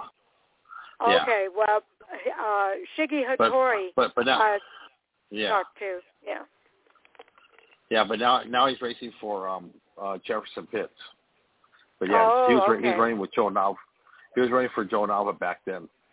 Um, Oh, and okay. then now he's running for um now he's running for Jefferson going Pitts. But he Bill always McAnally? takes us. Well, I talked to Bill, and and he's he's excited about what's going on with the truck program right now. Of Yeah. course, who wouldn't be? You know, he's got Christian Eckes, you know, who's already won races, you know, and and he's got uh, Jake Garcia, you know, who's about ready. Another one's about ready.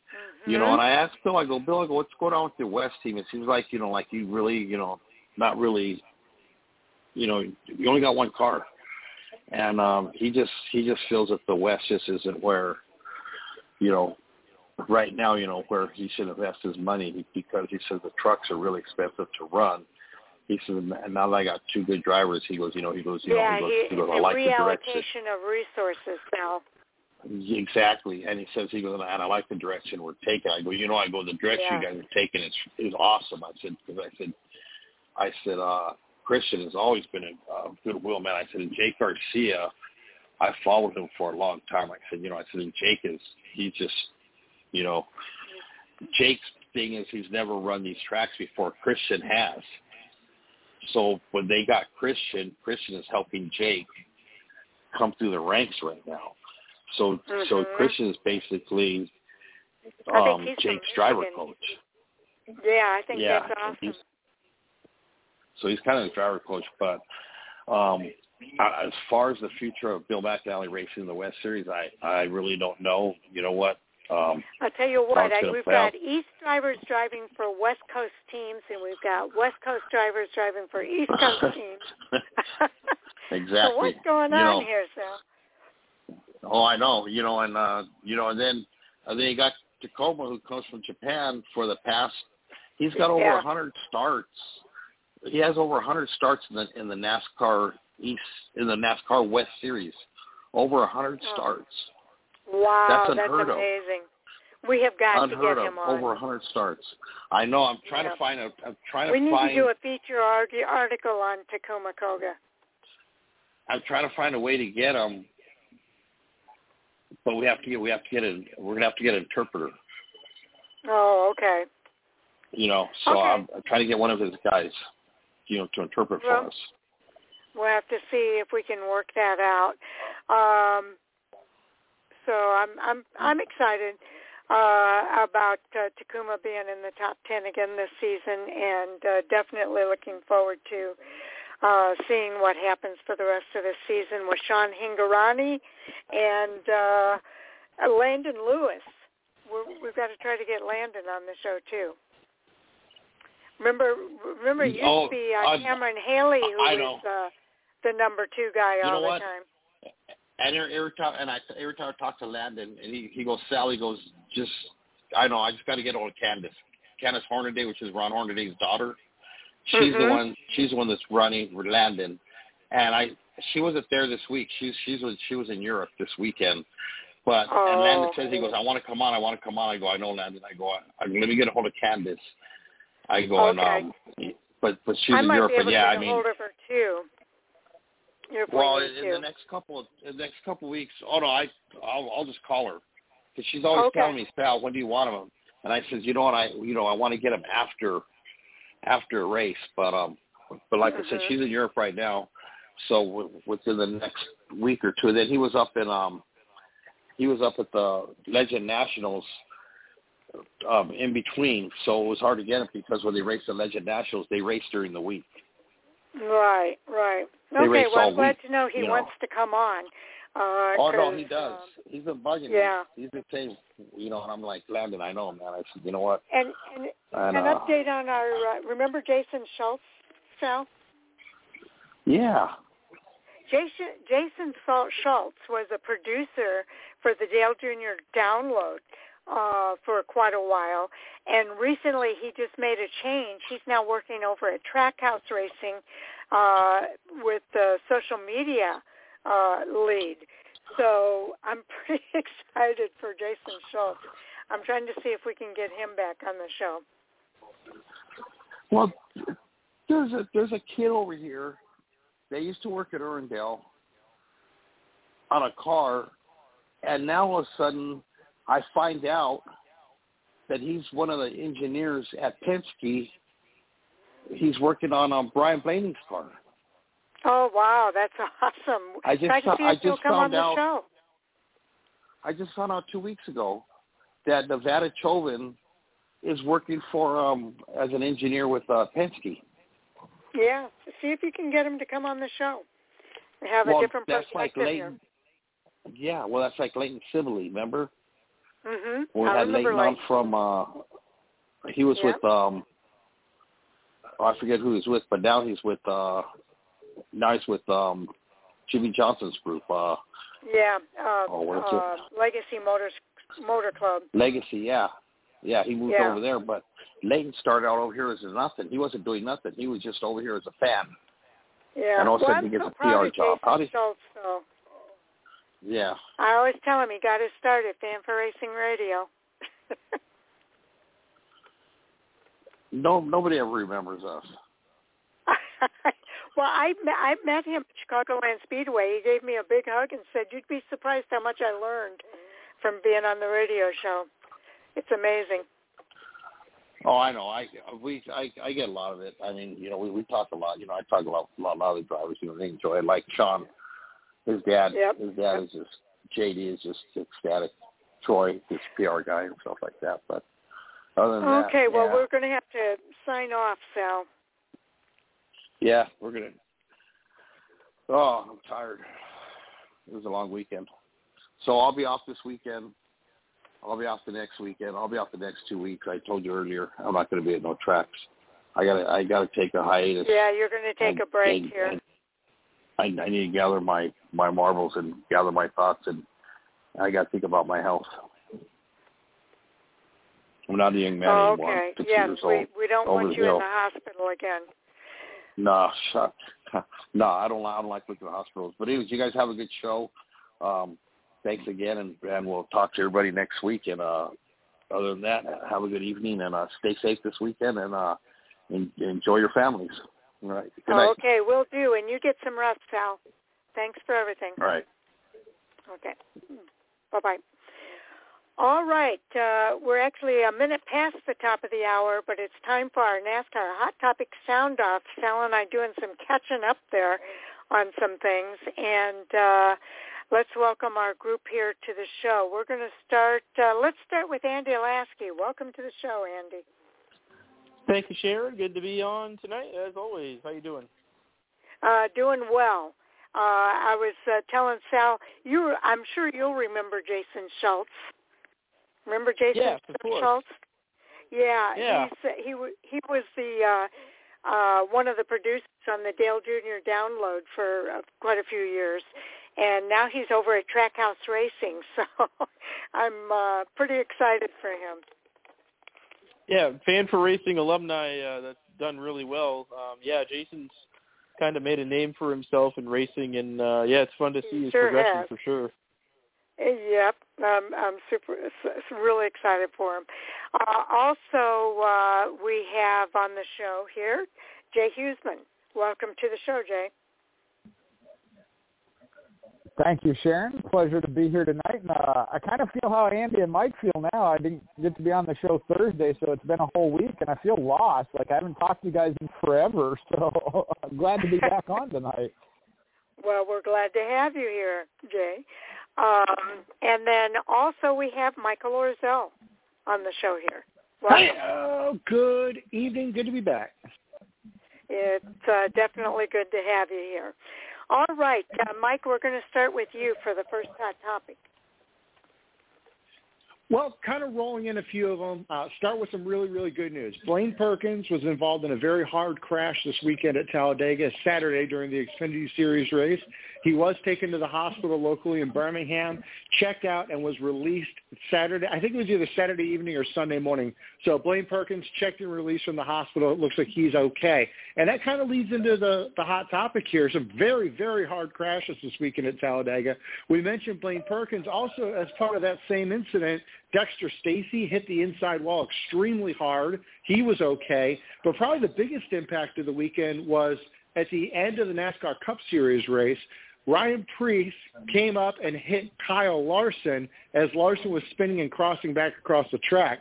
Uh, Preece hit Larson so hard that it caved in the passenger side door. If it was a passenger car, if it, that would be where the passenger door is. Caved in the roll cage there, and both drivers were checked and released from the infield care center. They're okay, but NASCAR uh, initially took the number five car of Kyle Larson to the R&D center for analysis, and now today we got word that they also requested, and Stewart-Haas Racing gave them the Ryan Preece car from that incident, assuming to research and make sure that uh, the the car performed the way they expected and make any improvements necessary to make them safer in the future. Okay. Um, so that's one big topic there, Jay. Do you want to go ahead and start? Well, it is Talladega, and- we tend to see uh, a certain amount of wrecks for sure. Uh, it's been a while, I think, since we've seen the barrel roll like we saw with Blaine Perkins. Um, honestly, of the ones that we saw come out of that, I really thought uh, Stacey's hit was the hardest with how he hit pit wall. It's the extension, and uh, fortunately, they now have the safer barriers there. Um, but the extension where it is angled outward a little bit so that the safety vehicles can park behind that and make a quick exit out onto the track um, and go either direction they need. Um, so that to me actually appeared to be the hardest hit, if you will. Um, but Blaine Perkins, it's good to hear that he's okay. and, and been released. Uh, I know they said when they checked him, it was a precautionary thing that they took him to the local medical facility and, and he stayed there for observation. When it comes to the cup side, another very unique one, uh, we hadn't seen that of it tearing into a car, and I think that's why they requested the Ryan Preece car was to see if they can determine the type of contact that was made and how it dug into the side of another car. And I believe it was Dave Moody that had tweeted talking about how the reinforcement is heavier on the driver's side, obviously to protect the driver, um, that they may have to look at that as far as the reinforcement bars and padding that they have on the passenger side, if you will, as Mike said, the passenger side door on a normal car. Because um, yeah, we hadn't seen something like that. I not like that anyway. So something that they want to look at of how Preece's car looked, and like I said, of the, whether it be the splitter or something. I'm not sure what exactly dug into it like that. Might be one of those of as as we've seen with walls when they hit the wall, just a freak accident. You don't think there's any way it can happen, but uh, they tend to find that way. It manages to happen somehow. Mhm. Okay, Andy. Yeah, we saw some obviously some pretty tough wrecks this weekend. Uh, Talladega has been known to produce, you know, big crashes like that, but uh, seems like this past weekend we saw some really, really hard hits for sure. Um, you know, the the 66 Xfinity car hit really hard as we saw, and then um, the Blaine Perkins crash, one of the more violent wrecks I think that you know I can remember, at least in recent years. Um, that car actually had the roof ground down to where it developed a hole in the roof and the windshield, and that was from grinding into the track. So um, certainly a violent hit there. I believe Blaine was kept at least a night or two in the hospital. Thankfully, has been since released. Um, mm-hmm. But I think uh, the most, the the craziest wreck of the weekend would have to be the Ryan Preece Kyle Larson wreck because um, I've never seen a frame come apart like that inside of a car, at least not to my knowledge. And that's, you know, the last 22 years of watching the sport. So obviously a, a violent, violent wreck and something catastrophically broke in the right side of the car. And we've seen some violent impacts like that in the past. So, um, yeah, obviously it's a good thing that both the 5 and the 41 will go back to the R&D center so that they can learn and try to improve upon frame construction possibly because to my knowledge that's not something we ever saw with the older cars. Um so you know it, it's obviously the result of a really really hard impact a freak impact if you will. But just have to be thankful that that wasn't a driver's side impact. What comes to mind for me um, something that would closely relate to that would be um, if you guys remember the Steve Park Bush Series accident at mm-hmm. Darlington in 2001 that really I shaped the rest of his career, um, a violent driver's side impact, and I can only think that, you know, had that been a driver's side impact for Larson, that we would not have been uh, seeing him do a post race interview. So thankfully, not hurt in that accident could have been a lot worse. Thankful that nobody was seriously injured this weekend, but um yeah, some just violent wrecks that um really hopefully can be learned from to make these uh, cars even safer and obviously that's the goal for for NASCAR and we've seen a huge evolution in safety over the last 20 or so years and it'll only continue to get better and thankfully um you know if there is a good outcome from these accidents it's that NASCAR can learn from them and make things better moving forward. Okay. Um, with regard to Blaine Perkins' accident, yeah, it's one of those accidents that you hold your breath until it's all over and you see him get out of the car. Uh, Blaine is one of those drivers that we followed his career from very early on. And uh, uh, Sal did mention tonight that he had a chance to um, text with him and uh, Blaine says he's doing okay uh, at this point. He's ready to get back in the car, but uh, it's still not determined if he's going to be ready to get back in the car for this weekend's race. So uh, we'll have to kind of wait for an announcement there as to whether or not he'll be racing or when he'll be racing again. But I could kind of tell when he got out of the car, he was stunned. Uh, and I was I I really wasn't too surprised when they said that they were taking him off site uh, for further evaluation because uh, he just did not seem like himself when he got out of that car. And uh, I'm glad that they did what they did to kind of uh, take care of him um, and look after him after that accident because that was scary. Uh, with regard to uh, the Dexter Stacey, uh, that was another really uh, horrific hit uh, that he took. Uh, he was able to get out of the car and, and they were able to actually do an interview with him, which, uh, again, I was thanking NASCAR for the safety uh, features that they have inside the car.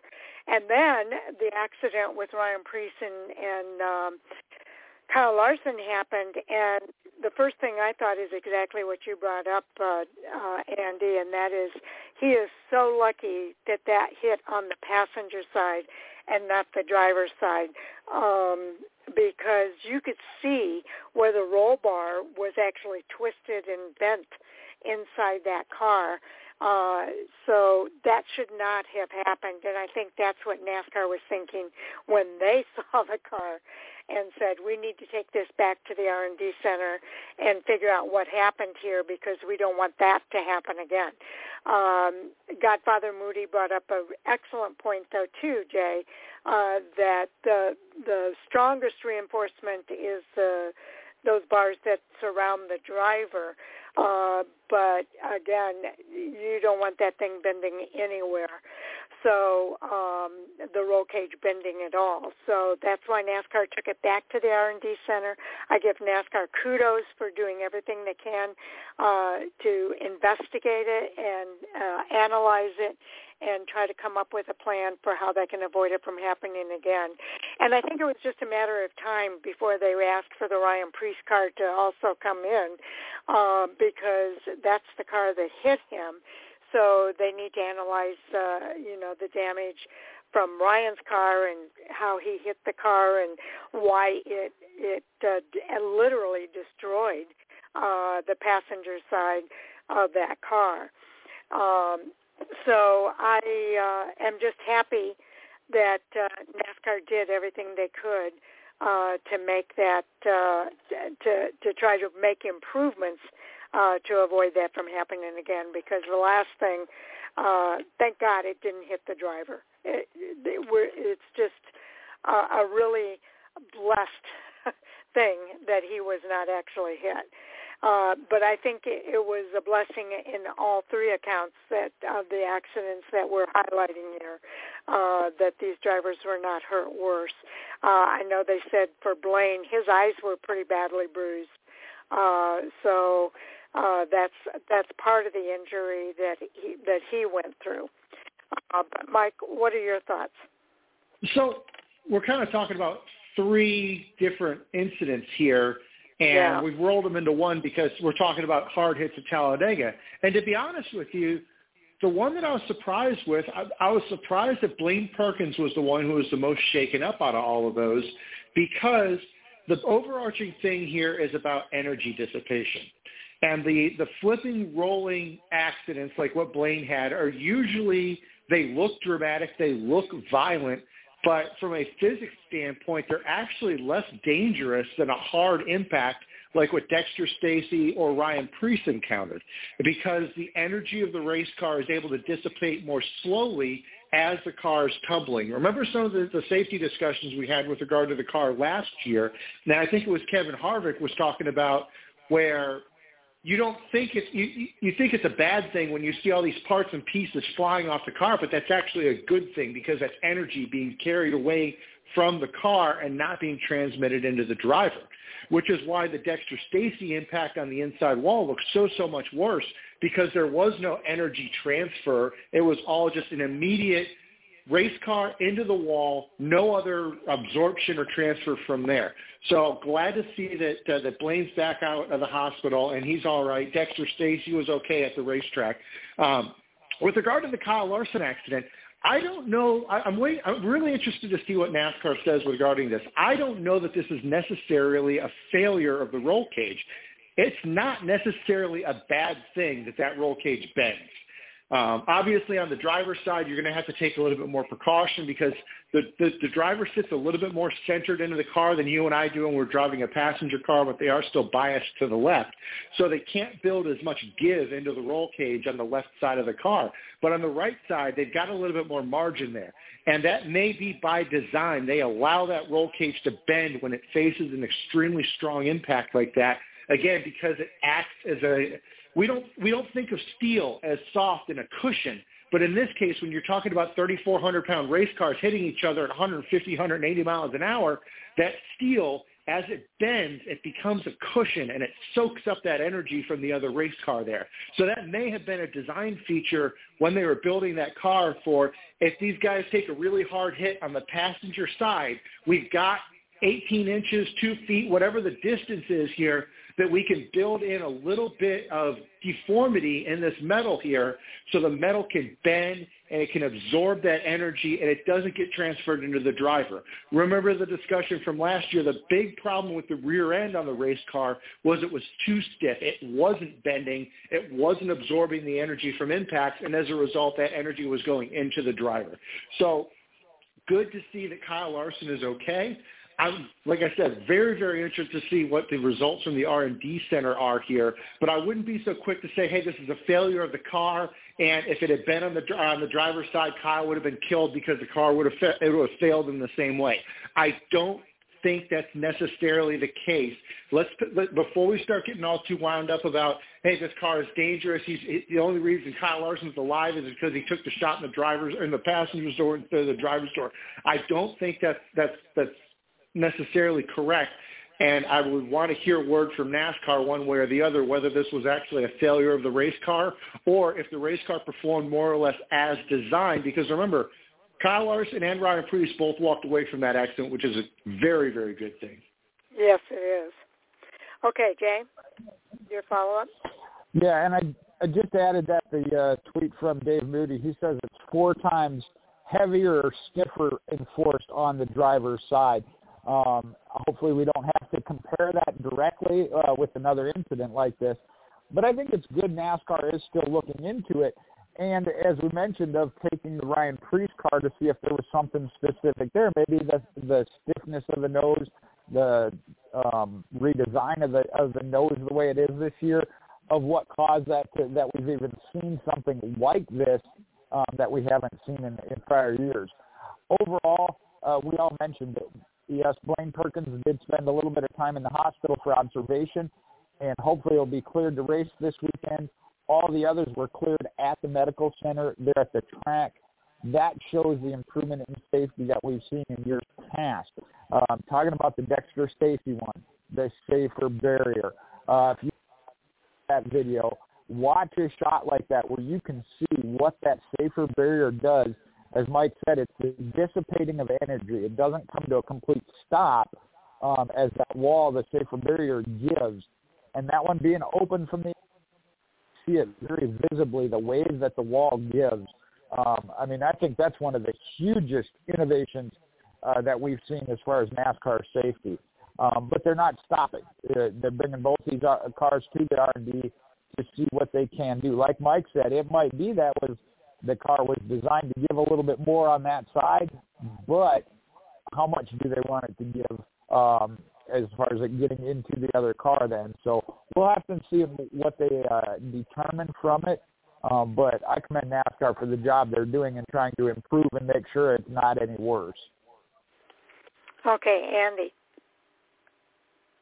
Yeah, I wanted to follow up with uh, something that Mike brought up in in regards to the roll cage of Larson's car, you know, it is a good point to think that you know maybe that is by design that it would bend, you know, and break, in which it would absorb the energy from the impact. So that is a good thing. Certainly, you know, more of the energy that's going into the car components versus the driver is what saves lives. And so, um, certainly, the car did its job. Kyle Larson walked out released from the care center giving an interview a mere minutes later. So certainly everything did its job as designed. But um, I just found it to be surprising just from the standpoint of I'm not sure that I've ever seen this um, a chassis component break like that before. So it would be interesting to to hear the findings from NASCAR down the road if they ever discuss it in the future to see why that broke and and if there's anything that can be done moving forward but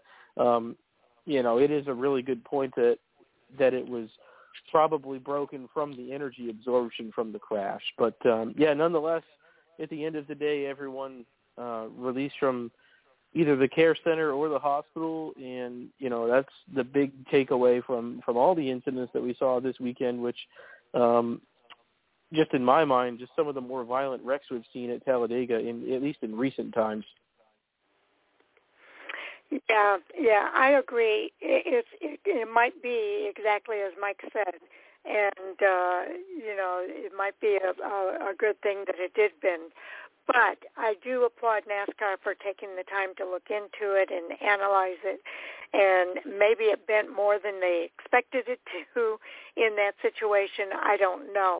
But uh, NASCAR has said that they want to be more transparent about these kinds of things. So uh, I'm hoping that they do come out and kind of give us the word on what happened here, and um, and uh, we'll we'll we'll have a better understanding of. Uh, whether that was supposed to happen or not. Uh, but I, I do thank Mike for bringing it up because it certainly is a possibility. Um, uh, it, it, all of those wrecks were had their own moments of being kind of scary. Uh, we were very happy to see the drivers uh, step away from their cars in all three of these cases, or four if you count the fact that there were two cars involved in, in that last accident. Um, but um, uh, you know, NASCAR is con- this is just an example of NASCAR constantly looking for what they can do to improve, and that it, also reinforces the statement that we've made here uh, numerous times, and that is that NASCAR is ever evolving. They never will achieve that perfect place or you know where things are just absolutely perfect. Uh, there's always going to be something that for them to look into, to uh, something that they can improve upon and do better. And that's what this is, an example of them looking at what they can improve upon and what they can do better. So kudos to NASCAR for that. And uh, again, we're thanking the Lord that uh, all of these guys were able to walk away and are safe. So Mike, you get the last word here really nothing more to add. Like like you said, the, the increased transparency that NASCAR has been pushing for uh, hopefully means that we're going to get some more detailed answers. You know I'm kind of a technical guy, so I would love to see a, a breakdown and analysis of exactly what happened, whether it was designed to happen like that or what changes they're going to make. I would dig right into that, and I, I, I really hope they do come out with something kind of in the weeds and, and let uh, let guys like me dig into it and learn something from it. Well, I hope they don't get too technical because I want to understand what it is they're talking about. okay. Um, let's go ahead and move to Jay now for the next topic. Well, I, I'm with you, Sharon. Of, uh, uh, I hope they don't be uh, too technical with it, uh, so that all race fans can understand it. I'm sure Larry McReynolds will do a good job of breaking it down. He always does, but um, I put up one. Uh, I know it was right as the show started.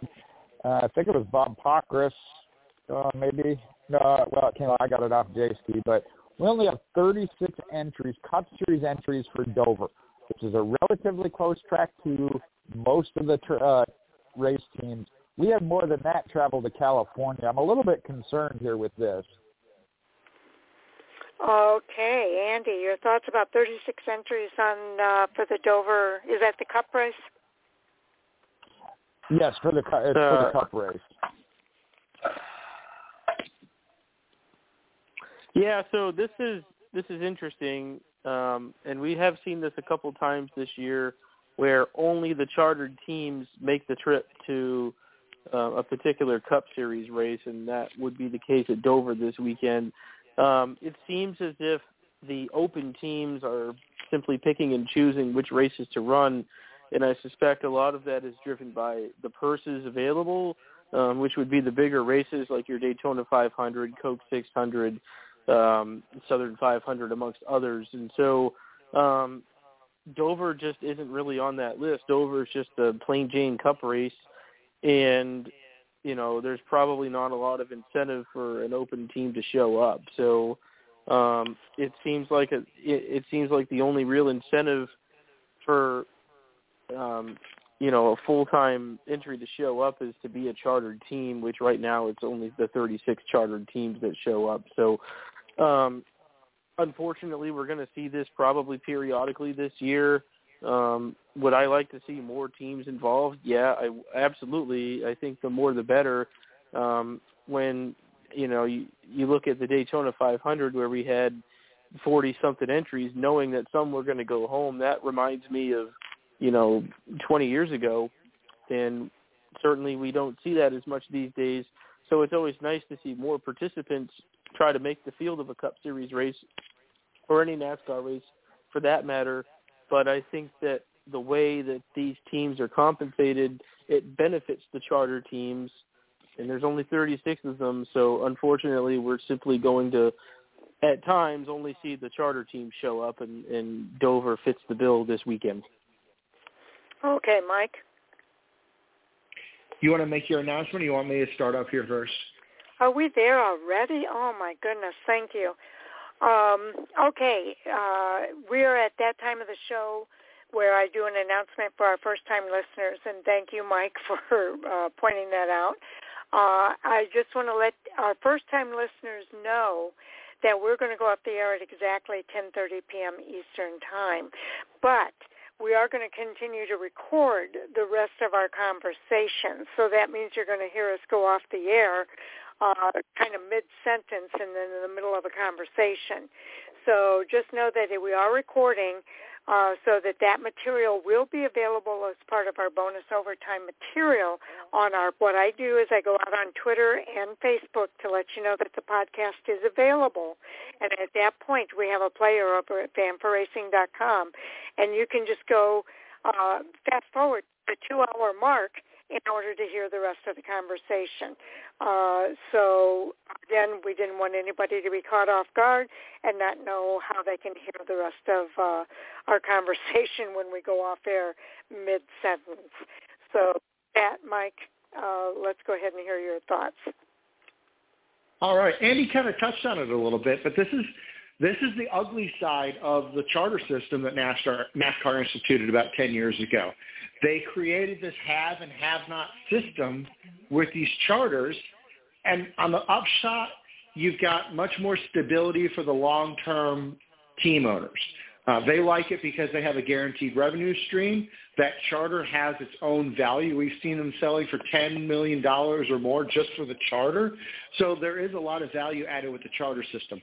However, the other side of that coin is this where we're going to have only the charter teams show up to some of these races. Racing's expensive. Cup racing in particular is extremely expensive. I don't know that the Gen 7 car has delivered on the cost savings that were a goal for that car. I know last year a lot of team owners were explicitly saying it has not delivered on those cost savings.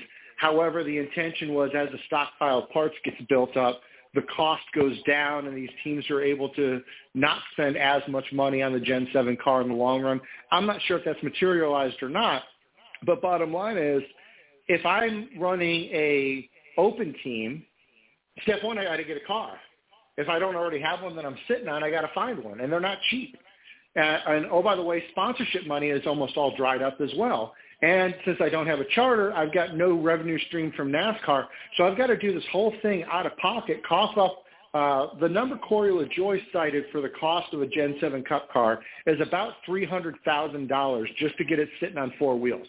So I've got to cough up 300 grand just to come up with a Cup car to go race at a, a pick a date, Dover.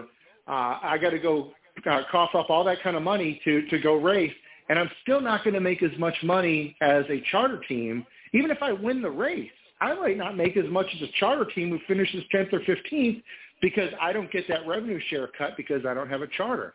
So the charter system in one hand has been very good and encouraging for long-term stable teams, but at the same time, I can't help but think it's had a little bit of a discouraging effect from the teams that are on the outside looking in or potentially wanting to get into the Cup Series. Dale Jr., for example, has cited the cost of the charter as a big reason why he has not expanded JRM into the Cup Series. And I'm sure there's plenty of other potential owners out there who have, have looked at the, just the cost of a charter and decided that maybe NASCAR racing isn't for them, especially not in the current economic climate. Yeah, I think both of you guys have kind of hit it on the head. Um, uh, as much as NASCAR is seeking parity, uh, the charters system uh, still makes it a little tough for some of these underfunded teams to be able to make the show.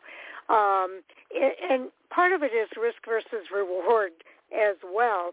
When you think about you're bringing a car, you've got to pay for hotel rooms, you've got to bring, uh, you know, everything you need for the car, um, and it's not just hotel rooms for the driver; it's hotel rooms for your your crew members and everybody else that uh, supports the team.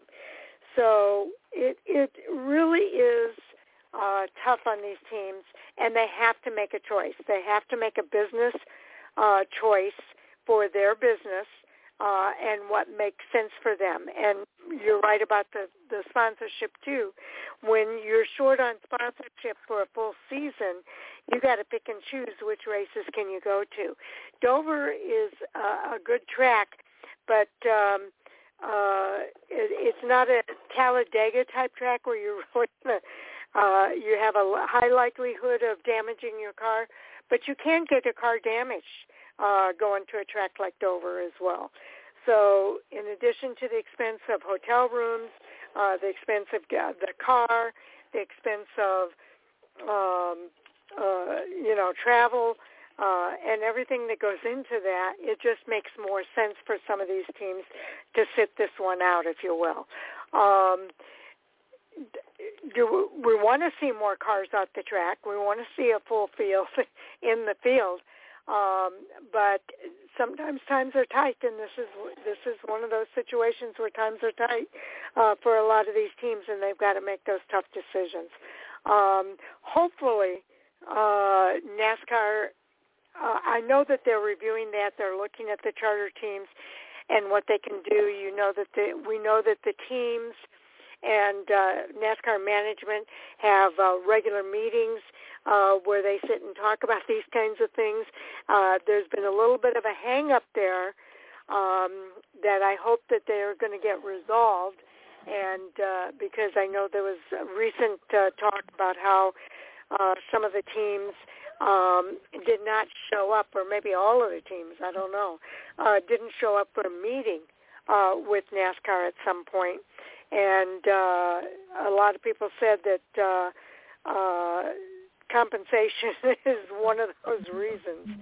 Uh, so uh, we'll, we'll have to look and see how it uh, continues to progress. I know NASCAR wants to do their part to make it equitable for all the teams, uh, but it's going to be a tough nut to crack. Uh, so we'll see. We'll see how this continues to evolve. Um, next up is Jay. Well, I feel like I've been on this soapbox for a while. I don't know how long the charter team has been in place, but uh, prior to that, they also had the top 35 uh, in points locked in. First five races was from the previous year. The following year, um, once they got past the fifth race, they went by the current year. Um, there are some great benefits. Uh, as you all mentioned, the value of when a team owner decides to get out, such as Chip Ganassi, um, sold that charter and that team, which was it was better to buy the whole team and the two charters than just one charter by itself for Trackhouse Racing. So that is a good thing. Understand the pay distribution throughout the field. Um, if you're a charter team, you get a little bit more. Uh, I don't know as far as like Mike said of winning the race if you're getting more than second place on down, but there is some distribution there. What I think they need to do though is look at opening it up, you can race your way in as a non-chartered team, qualify and race your way in. If a chartered team doesn't qualify, they may get some compensation just for being at the track, whereas maybe an open team wouldn't. Um, again, add that to the list of benefits from that side. But clearly, this has been a deterrent from open teams, multiple open teams, other than a few exceptional races such as the Daytona 500, even showing up and attempting to make the show. Um, and that's where I have the concern. As I said, with they at the Talladega short track, I believe they had 63 late models, somewhere in that neighborhood, for 24, 28 starting spots. You get the best of the best at that point. Understand still giving provisional some exception to a series regular, whatever it be, um, but not as a whole. Everybody is racing for one of those 28 starting spots, not that I think they need to look at that and find a balance. I'm not saying they need to go away with the charter system, but find a balance to to make it more encouraging. Um, and on the second go round here, I'll talk about why Dover. I guess would be my my question, but I'll hit that on the second time round here. Andy, your follow up. Yeah, I I look at the you know the reasoning possibly of of why you know this particular weekend we only see chartered teams versus you know not seeing more people show up to the racetrack. A lot of it I think has to do with um, just the money involved, and, and it's already been alluded to by by some of you. But um, the cost I think is the big problem, and you know you've got to make it financially reasonable for someone to show up with a cup car. If it's not going to make money um, there's no point in doing it. And I think, unfortunately, unless you're a chartered team right now, you're not in a in a financial position to to make it worth your while. So until we can make this worth more than just 36 teams is wild, and you know I think this is the dilemma we find ourselves in. Um, you know, and there was a time when there were far more car owners and far more people showing up to the racetrack each week and I'd love to see it get back to that point. But unfortunately, right now, unless you're a chartered Cup team, uh, it's probably only makes sense a few times a year to show up with a with an extra car. Okay, uh, Jay. I'm sorry, Mike. You mean Mike? Yeah. I mean Mike. Uh, Andy nailed it. Yeah, Andy nailed it. It's a, it's about making money. Cup racing. No one goes cup racing because it's fun. People go cup racing because there's big money in cup racing. If you want to have fun racing cars, there's a whole lot of different levels that you can go race cars and have fun and not spend nearly as much money as you spend going cup racing. So for our team to want to show up to a cup race, step one, they have to be able to make good a good business case that they're not going to absolutely lose their shirt by trying to, to show up at a cup race. And like I said in my first reply, with the current sponsorship environment, the current revenue sharing arrangement that NASCAR has, it, it's a very, very difficult case for somebody on the outside looking in at this charter system to make a good, strong business case of, yes, I can put a car together. I can travel to wherever this race is. I can put everybody I need to in a hotel room. I can feed them. You know, all the associated expenses that Sharon laid out, and I could still at least break even at worst, and maybe make money if we do okay that it's difficult to make that financial case right now. So how do you improve it? Jay had a couple ideas there. Um, again, it's tied to the sponsorship money. Uh, part of the reason that the charter system came around is because sponsorships were starting to dry up when the system was developed. Obviously, it's gotten a lot drier since then, and NASCAR was cutting up the TV money in order to give a little bit more financial stability to the charter teams. Now that sponsorship's even tighter, we see the teams are pushing back of we want a bigger cut of the guaranteed TV money, so we don't need to go and get additional sponsorship. Well, where did that first big cut of sponsorship of, uh, of charter money come from? Well, it also it used to be paid out as part of the purses for the race. So now the purses for the individual race, the money you could potentially win by showing up and doing well, that is good, that has gotten cut down in order to feed these charter teams. So there's another loss of incentive for non-charter or open teams to show up to the racetrack. How do you improve it without getting more sponsorship or additional revenue streams? That's a tough one right there. I think that this problem is going to probably get worse before it gets better, and it's really going to come down to whatever deal that NASCAR can strike between the team owners and whatever the follow-on TV contract is going forward after the 2024 season. I think that is their opportunity to improve this system and hopefully start seeing more teams show up to the racetrack because they think they can actually have a good go at it, be successful, make a little bit of money in the process, and maybe, if there's room afterwards, maybe have a little bit of fun. Yeah, I think you guys have all uh, expertly outlined exactly why this is going to be such a tough nut to crack. Um, and uh, I won't steal uh, Jay's thunder about why Dover, uh, but I have some ideas, and I, I, he and I usually think along the same lines. So I'll let him uh, kind of outline why he thinks it's Dover in this particular case. Jay? Well, a couple of things changed there as Mike was talking. I don't know the purses for each of these races. I know NASCAR quit publishing that. Maybe some of those are uh, even on the West Coast a little bit higher purses due to the market. Um, once you get to picking and choosing, or maybe they did start the season with the intent to run all the races. They've gotten to the point where they can't. Um, coming out of Talladega, obviously we, we talked about there were some wrecks and cars involved uh, that they don't have the car available to. Dover itself can be one that uh, monster uh, Miles the Monster tends to eat them up. Um, the more I thought about it, but something else Mike said was the parity with the next gen car. And the cost of that, I think, is going to take a couple of years. You know, the initial changeover still cost you. We'll see that catch up. But Dover is one of those tracks, uh, and we've seen it when you look at the list of winners. Uh, Jimmie Johnson specifically comes to mind. The, that Talladega is an open.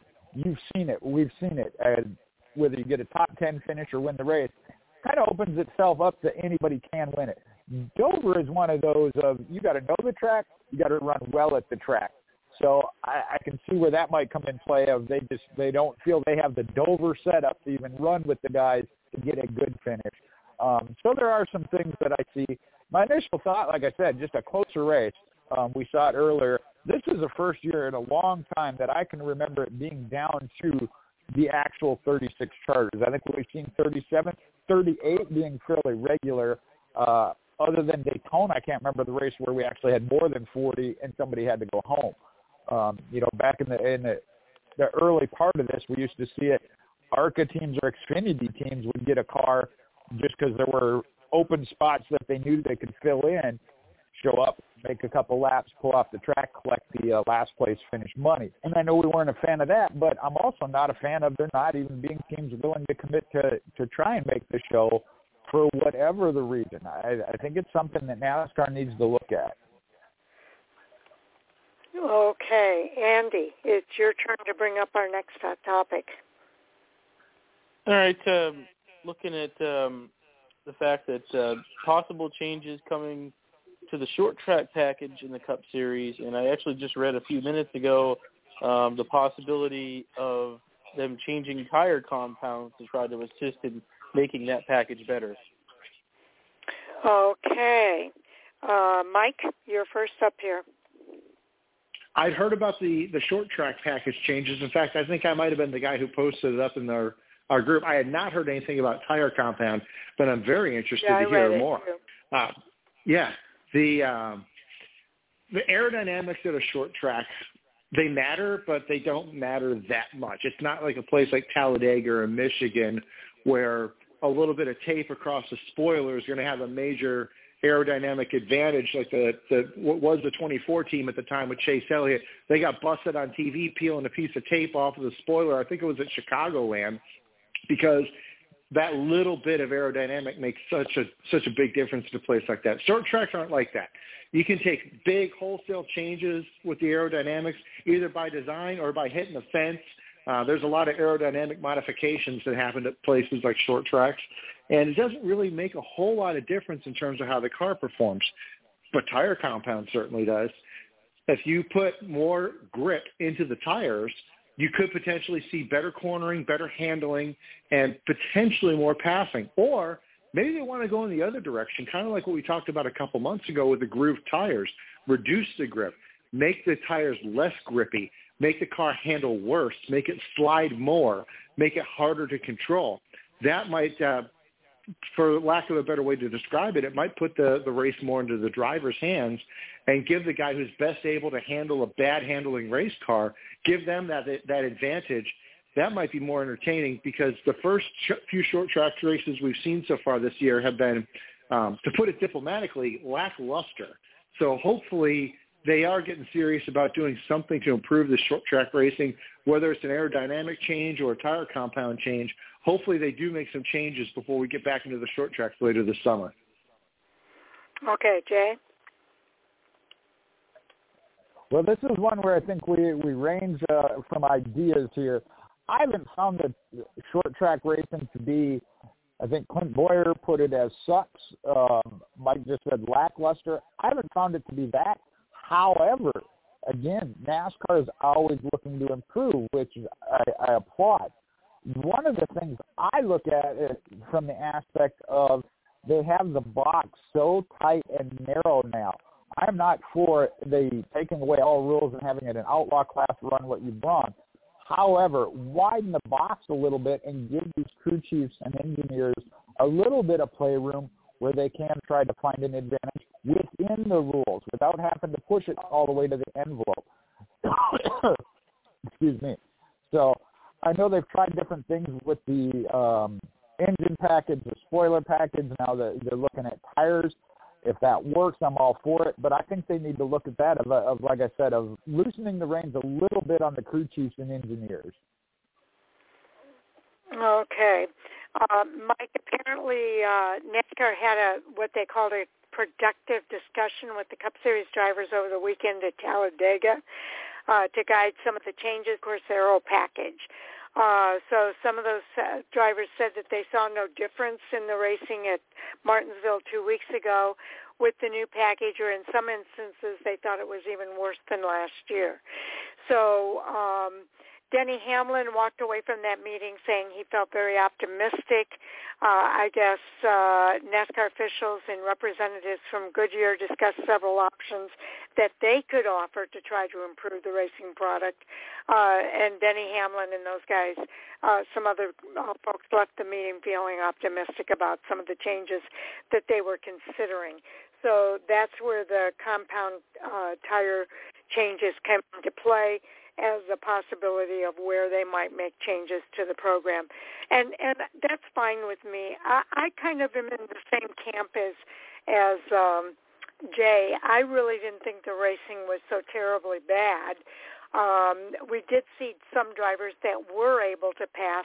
I, I really think it comes down to we've got drivers uh, that are not used to the parity of the race cars and they want to be able to have that extra oomph, if you will, to be able to pass the cars that are kind of in their way when they want to try to get to the front. Some drivers uh, are finding a way around those cars. Some drivers are not, and those are the drivers that are frustrated with the existing package.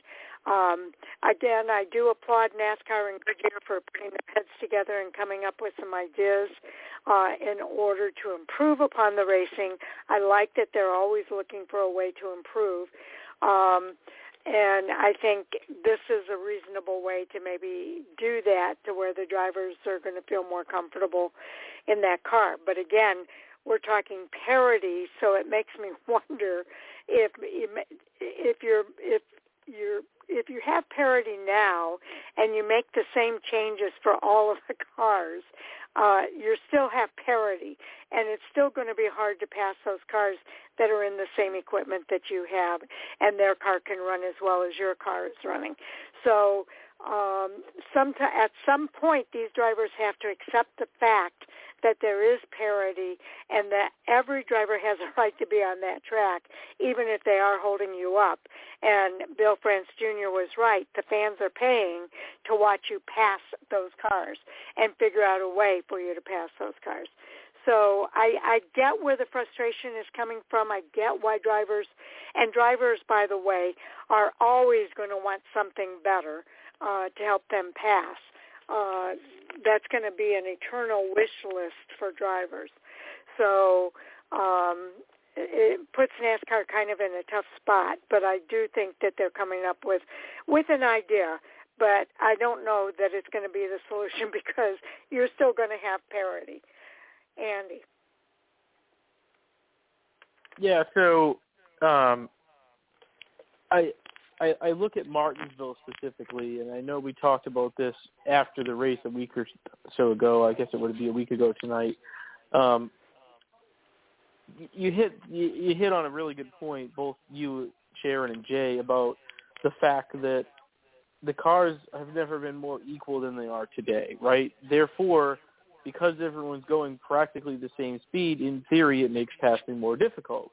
So I don't know that you're going to fully fix that. However, one of the issues I did see from the Martinsville race, and I think I talked about it a week ago, was that um, the tires didn't seem to matter very much, and I think that's the direction that maybe they're looking at um, as a as a direction to move in following the Martinsville race. Is that you could take no tires, two tires, or four tires, and if you got the lead, you could have someone. You could, for instance, stay out with no tires, run 20 laps, stay out on no tires, have someone directly behind you with four tires, and they couldn't pass you so, and and I would agree there was some passing, but tire strategy really it there wasn't it was it wasn't there for whatever reason. The fall off for some reason didn't seem to make a difference. You could have old tires, two tires, or four tires, and if you had the track position,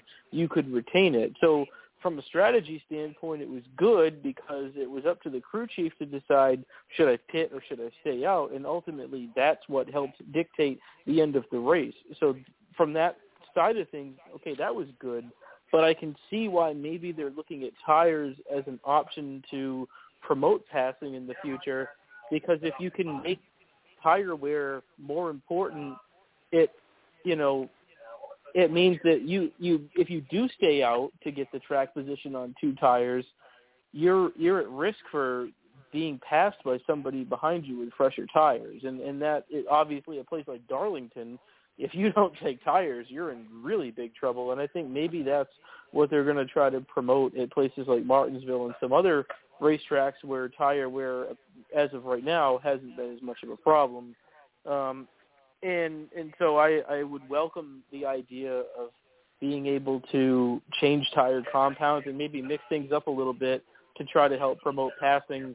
Um, another issue that I saw, you know, with regards to Martinsville specifically was the shifting, and you know, I think Bob Pockrass or somebody made a point that the shifting has created a lack of passing because you can downshift, gain RPM, and it really you know helps the center speed of the race car to try to prevent somebody from behind you and passing you. So there's all these little things right now with this current Cup car that I think have lent itself to at least at some racetracks passing being a bit more challenging than we've seen in the past. And so, you know, but but you look at the fact that NASCAR and, and everyone seemingly has a common goal here, teams and the sanctioning body alike, to try to make the racing better. And Martins, the Martinsville race, I would agree, it wasn't terrible, but there are some things they can do to maybe make passing more prevalent. And if they can make that better, then I'm all about it. Okay, Mike, your follow-up? Well, it's a really tough position to be in, like you guys have said. NASCAR has they they very specifically and very targeted tried to make it uh, more fair and, and parity between all the different cars. We saw that last year, especially not so much this year, but absolutely last year, where we had something like 19 different unique winners through the, the series last year, which is great. It's it's wonderful to see these other teams, especially teams that don't traditionally win races, have the ability to run up front and win races and get those notoriety and exposures that they haven't been able to get for those years. But the other side of that equation is what Andy talked about, where when all the cars are equal, you're not going to outrun somebody with a faster car because you don't have a faster car. Everyone's the same speed. So it's it's really hard to that that Bill France quote that you're throwing out. It's really hard to use your faster car to pass somebody when you don't have a faster car. And you know, all you're doing is waiting for somebody to make a mistake and then capitalizing on that mistake. But we're talking about the NASCAR Cup Series here. These guys are really, really good. They don't make a lot of mistakes. So there's not a lot of opportunities for drivers to capitalize. So you can be a very, very good driver and a, surrounded by drivers who are almost just as good as you and a car that is about the same as what you've got. What are you going to use to pass them besides the bumper? And that's kind of the position that NASCAR's in right now. To Jay's point about loosening up the rule book, I like what you what you're saying there, but that might work for a little while, but you and I both know what's going to happen is the engineers are going to run through their simulations and their wind tunnels and all their testing, and they're going to maximize right up to the edge of that envelope in every single direction again. They're going to figure out what combination of setup in that looser rule book works to get the absolute maximum out of the car. Every single team will have the same setup and we'll be right back to where we started. With regard to the tire compounds, I think tire fall off is probably more important than the initial grip or not. Kind of like what Andy was saying, where what's the point of changing tires if tires don't make a difference and track position is king? But if you have that strategy, like kind of what we used to have before, before the Gen 7 car, where you would have that strategy called, do I give up track position and, and come in and take tires, or do I stay out and hope that those guys on tires don't eat me up because they're going to be substantially faster. There are very few tracks that we see now. Martinsville used to be one of them, but it's not anymore, where you are substantially faster with new tires versus old tires. So maybe having a tire with a little bit more fall off, like the rain tires that we had in the Truck Series race at Martinsville, that might be something to look at where there's a little bit more strategy involved. But then again, if you go too far in that direction and the tires fall off substantially, everyone's going to pit every single time to put tires on the car either way. So I, I trust that they've got some really smart people are trying to wrap their head around this thing. I hope they come up with a solution because I do love short track racing, and I really don't like that short track racing is kind of in the dumps right now. So I hope they can come up with a solution, and we can get back to the excitement that short track racing used to be. Yeah, I like short track racing as well. And and oh, Jay, let me go to you next. I almost skipped you well, I, I don't have a whole lot to follow up on. You know, I gave my idea, um, but I got to follow up on what Mike said. Put it in the hands of those that uh, get paid to do that and are, are definitely looking at it. So uh, whether it be in the tires, the only thing I get, I get concerned about when you mess with, go with the tires or the fall off, then the teams are going to try and push it too far, and we have tire blowouts. We've seen that before. So you got to tread carefully, literally with the tread, uh, on losing that. Um, I think there's a couple different options. I know they've already tried the aero package and engine package, so my my thought was try something different. Uh, I guess is where I was going with that. And lastly, to this topic, before I turn it back over to Sharon, I'm just glad to see that Denny Hamlin's voice was heard and that he's on the same page with NASCAR. okay. Um, yeah, I I I guess tires is it they it seems to me that NASCAR's given or not NASCAR but Goodyear has uh, given the drivers a tire that's too good. And so it, doesn't matter if they change them or not, it still works on the track.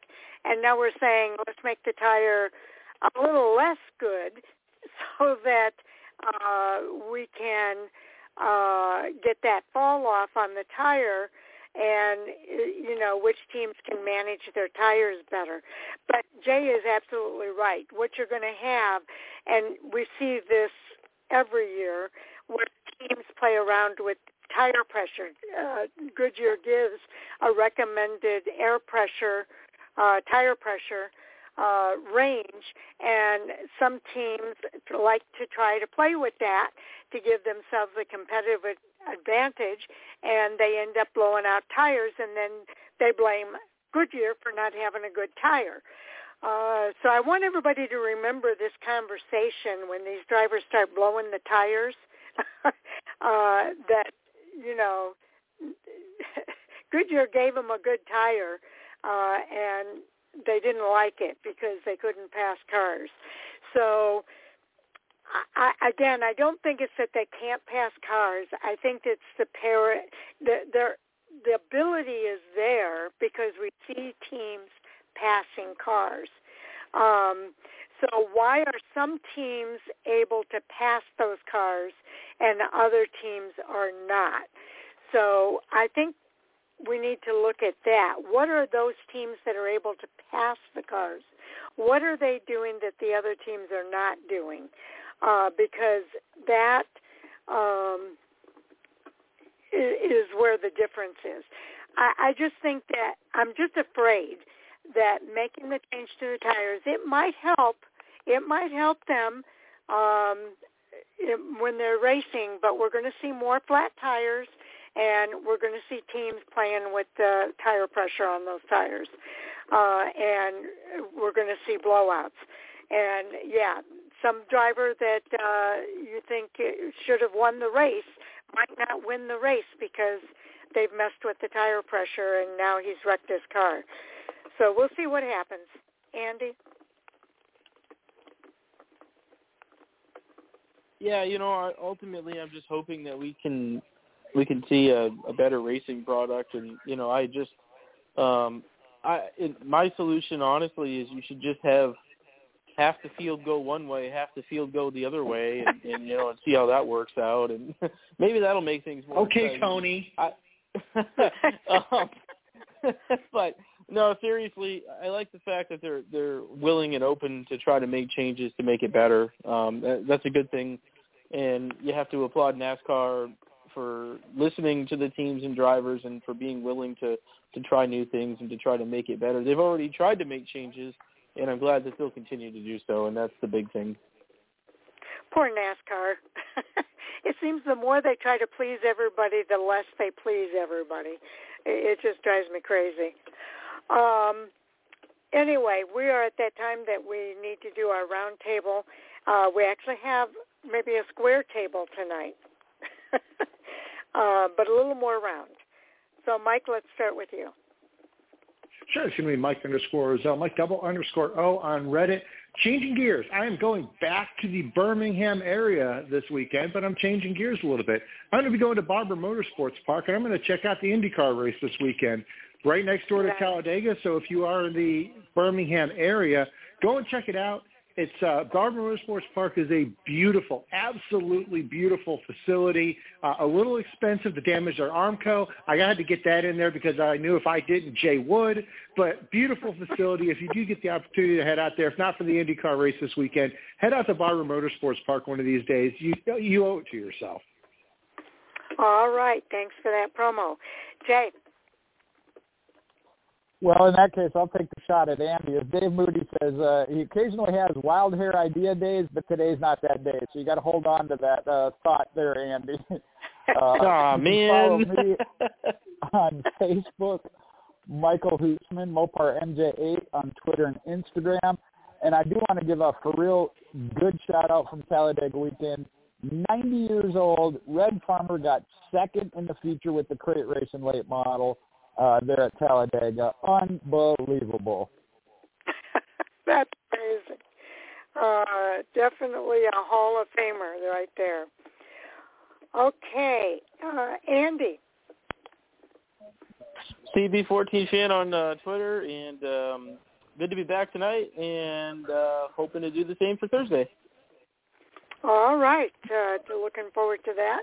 I am Fan for Racing site on Twitter and Fan for Racing blog and radio everywhere else, including our website, fan4racing.com. Uh, big shout out to our listeners for tuning in. We appreciate each and every one of you. Uh, we did have Sean Hingorani back on the show um, this week as he had back-to-back wins for Venturini Motorsports in the ARCA West, uh, which is amazing. They're going for those uh, championships in both the East and the West. And Sean said that he will be racing at Dover this weekend, so that's going to be exciting. Um, so uh, again, uh, take a listen to uh, that interview. Uh, I did try to get Jason Schultz on for this Thursday night. He says he's a little too new uh, at Trackhouse Racing to come on the show just yet, but he does want me to come back and ask him sometime this season. He does want to come back onto the show at some point. So we'll see if we can't get Jason on the show at some point in the future. Um, And then uh, also a big shout out to our Fan4Racing crew, Sal Sigala, who did the uh, review part of the show with us tonight. And then, of course, uh, Andy Lasky, Jay Huseman, and Mike Orzel. I appreciate each and every one of you. We always have diverse ideas and thoughts about what's going on in the NASCAR world, and it's always fun to talk about it here on our NASCAR Hot Topic Sound Off. So uh, with that, I think we're ready to call it a night. Jay and I will be back this Thursday at 8.30 p.m. Eastern Time right here on Fan4Racing Radio. It's Have a a good wrap, night. guys. Looking forward to it. Good night.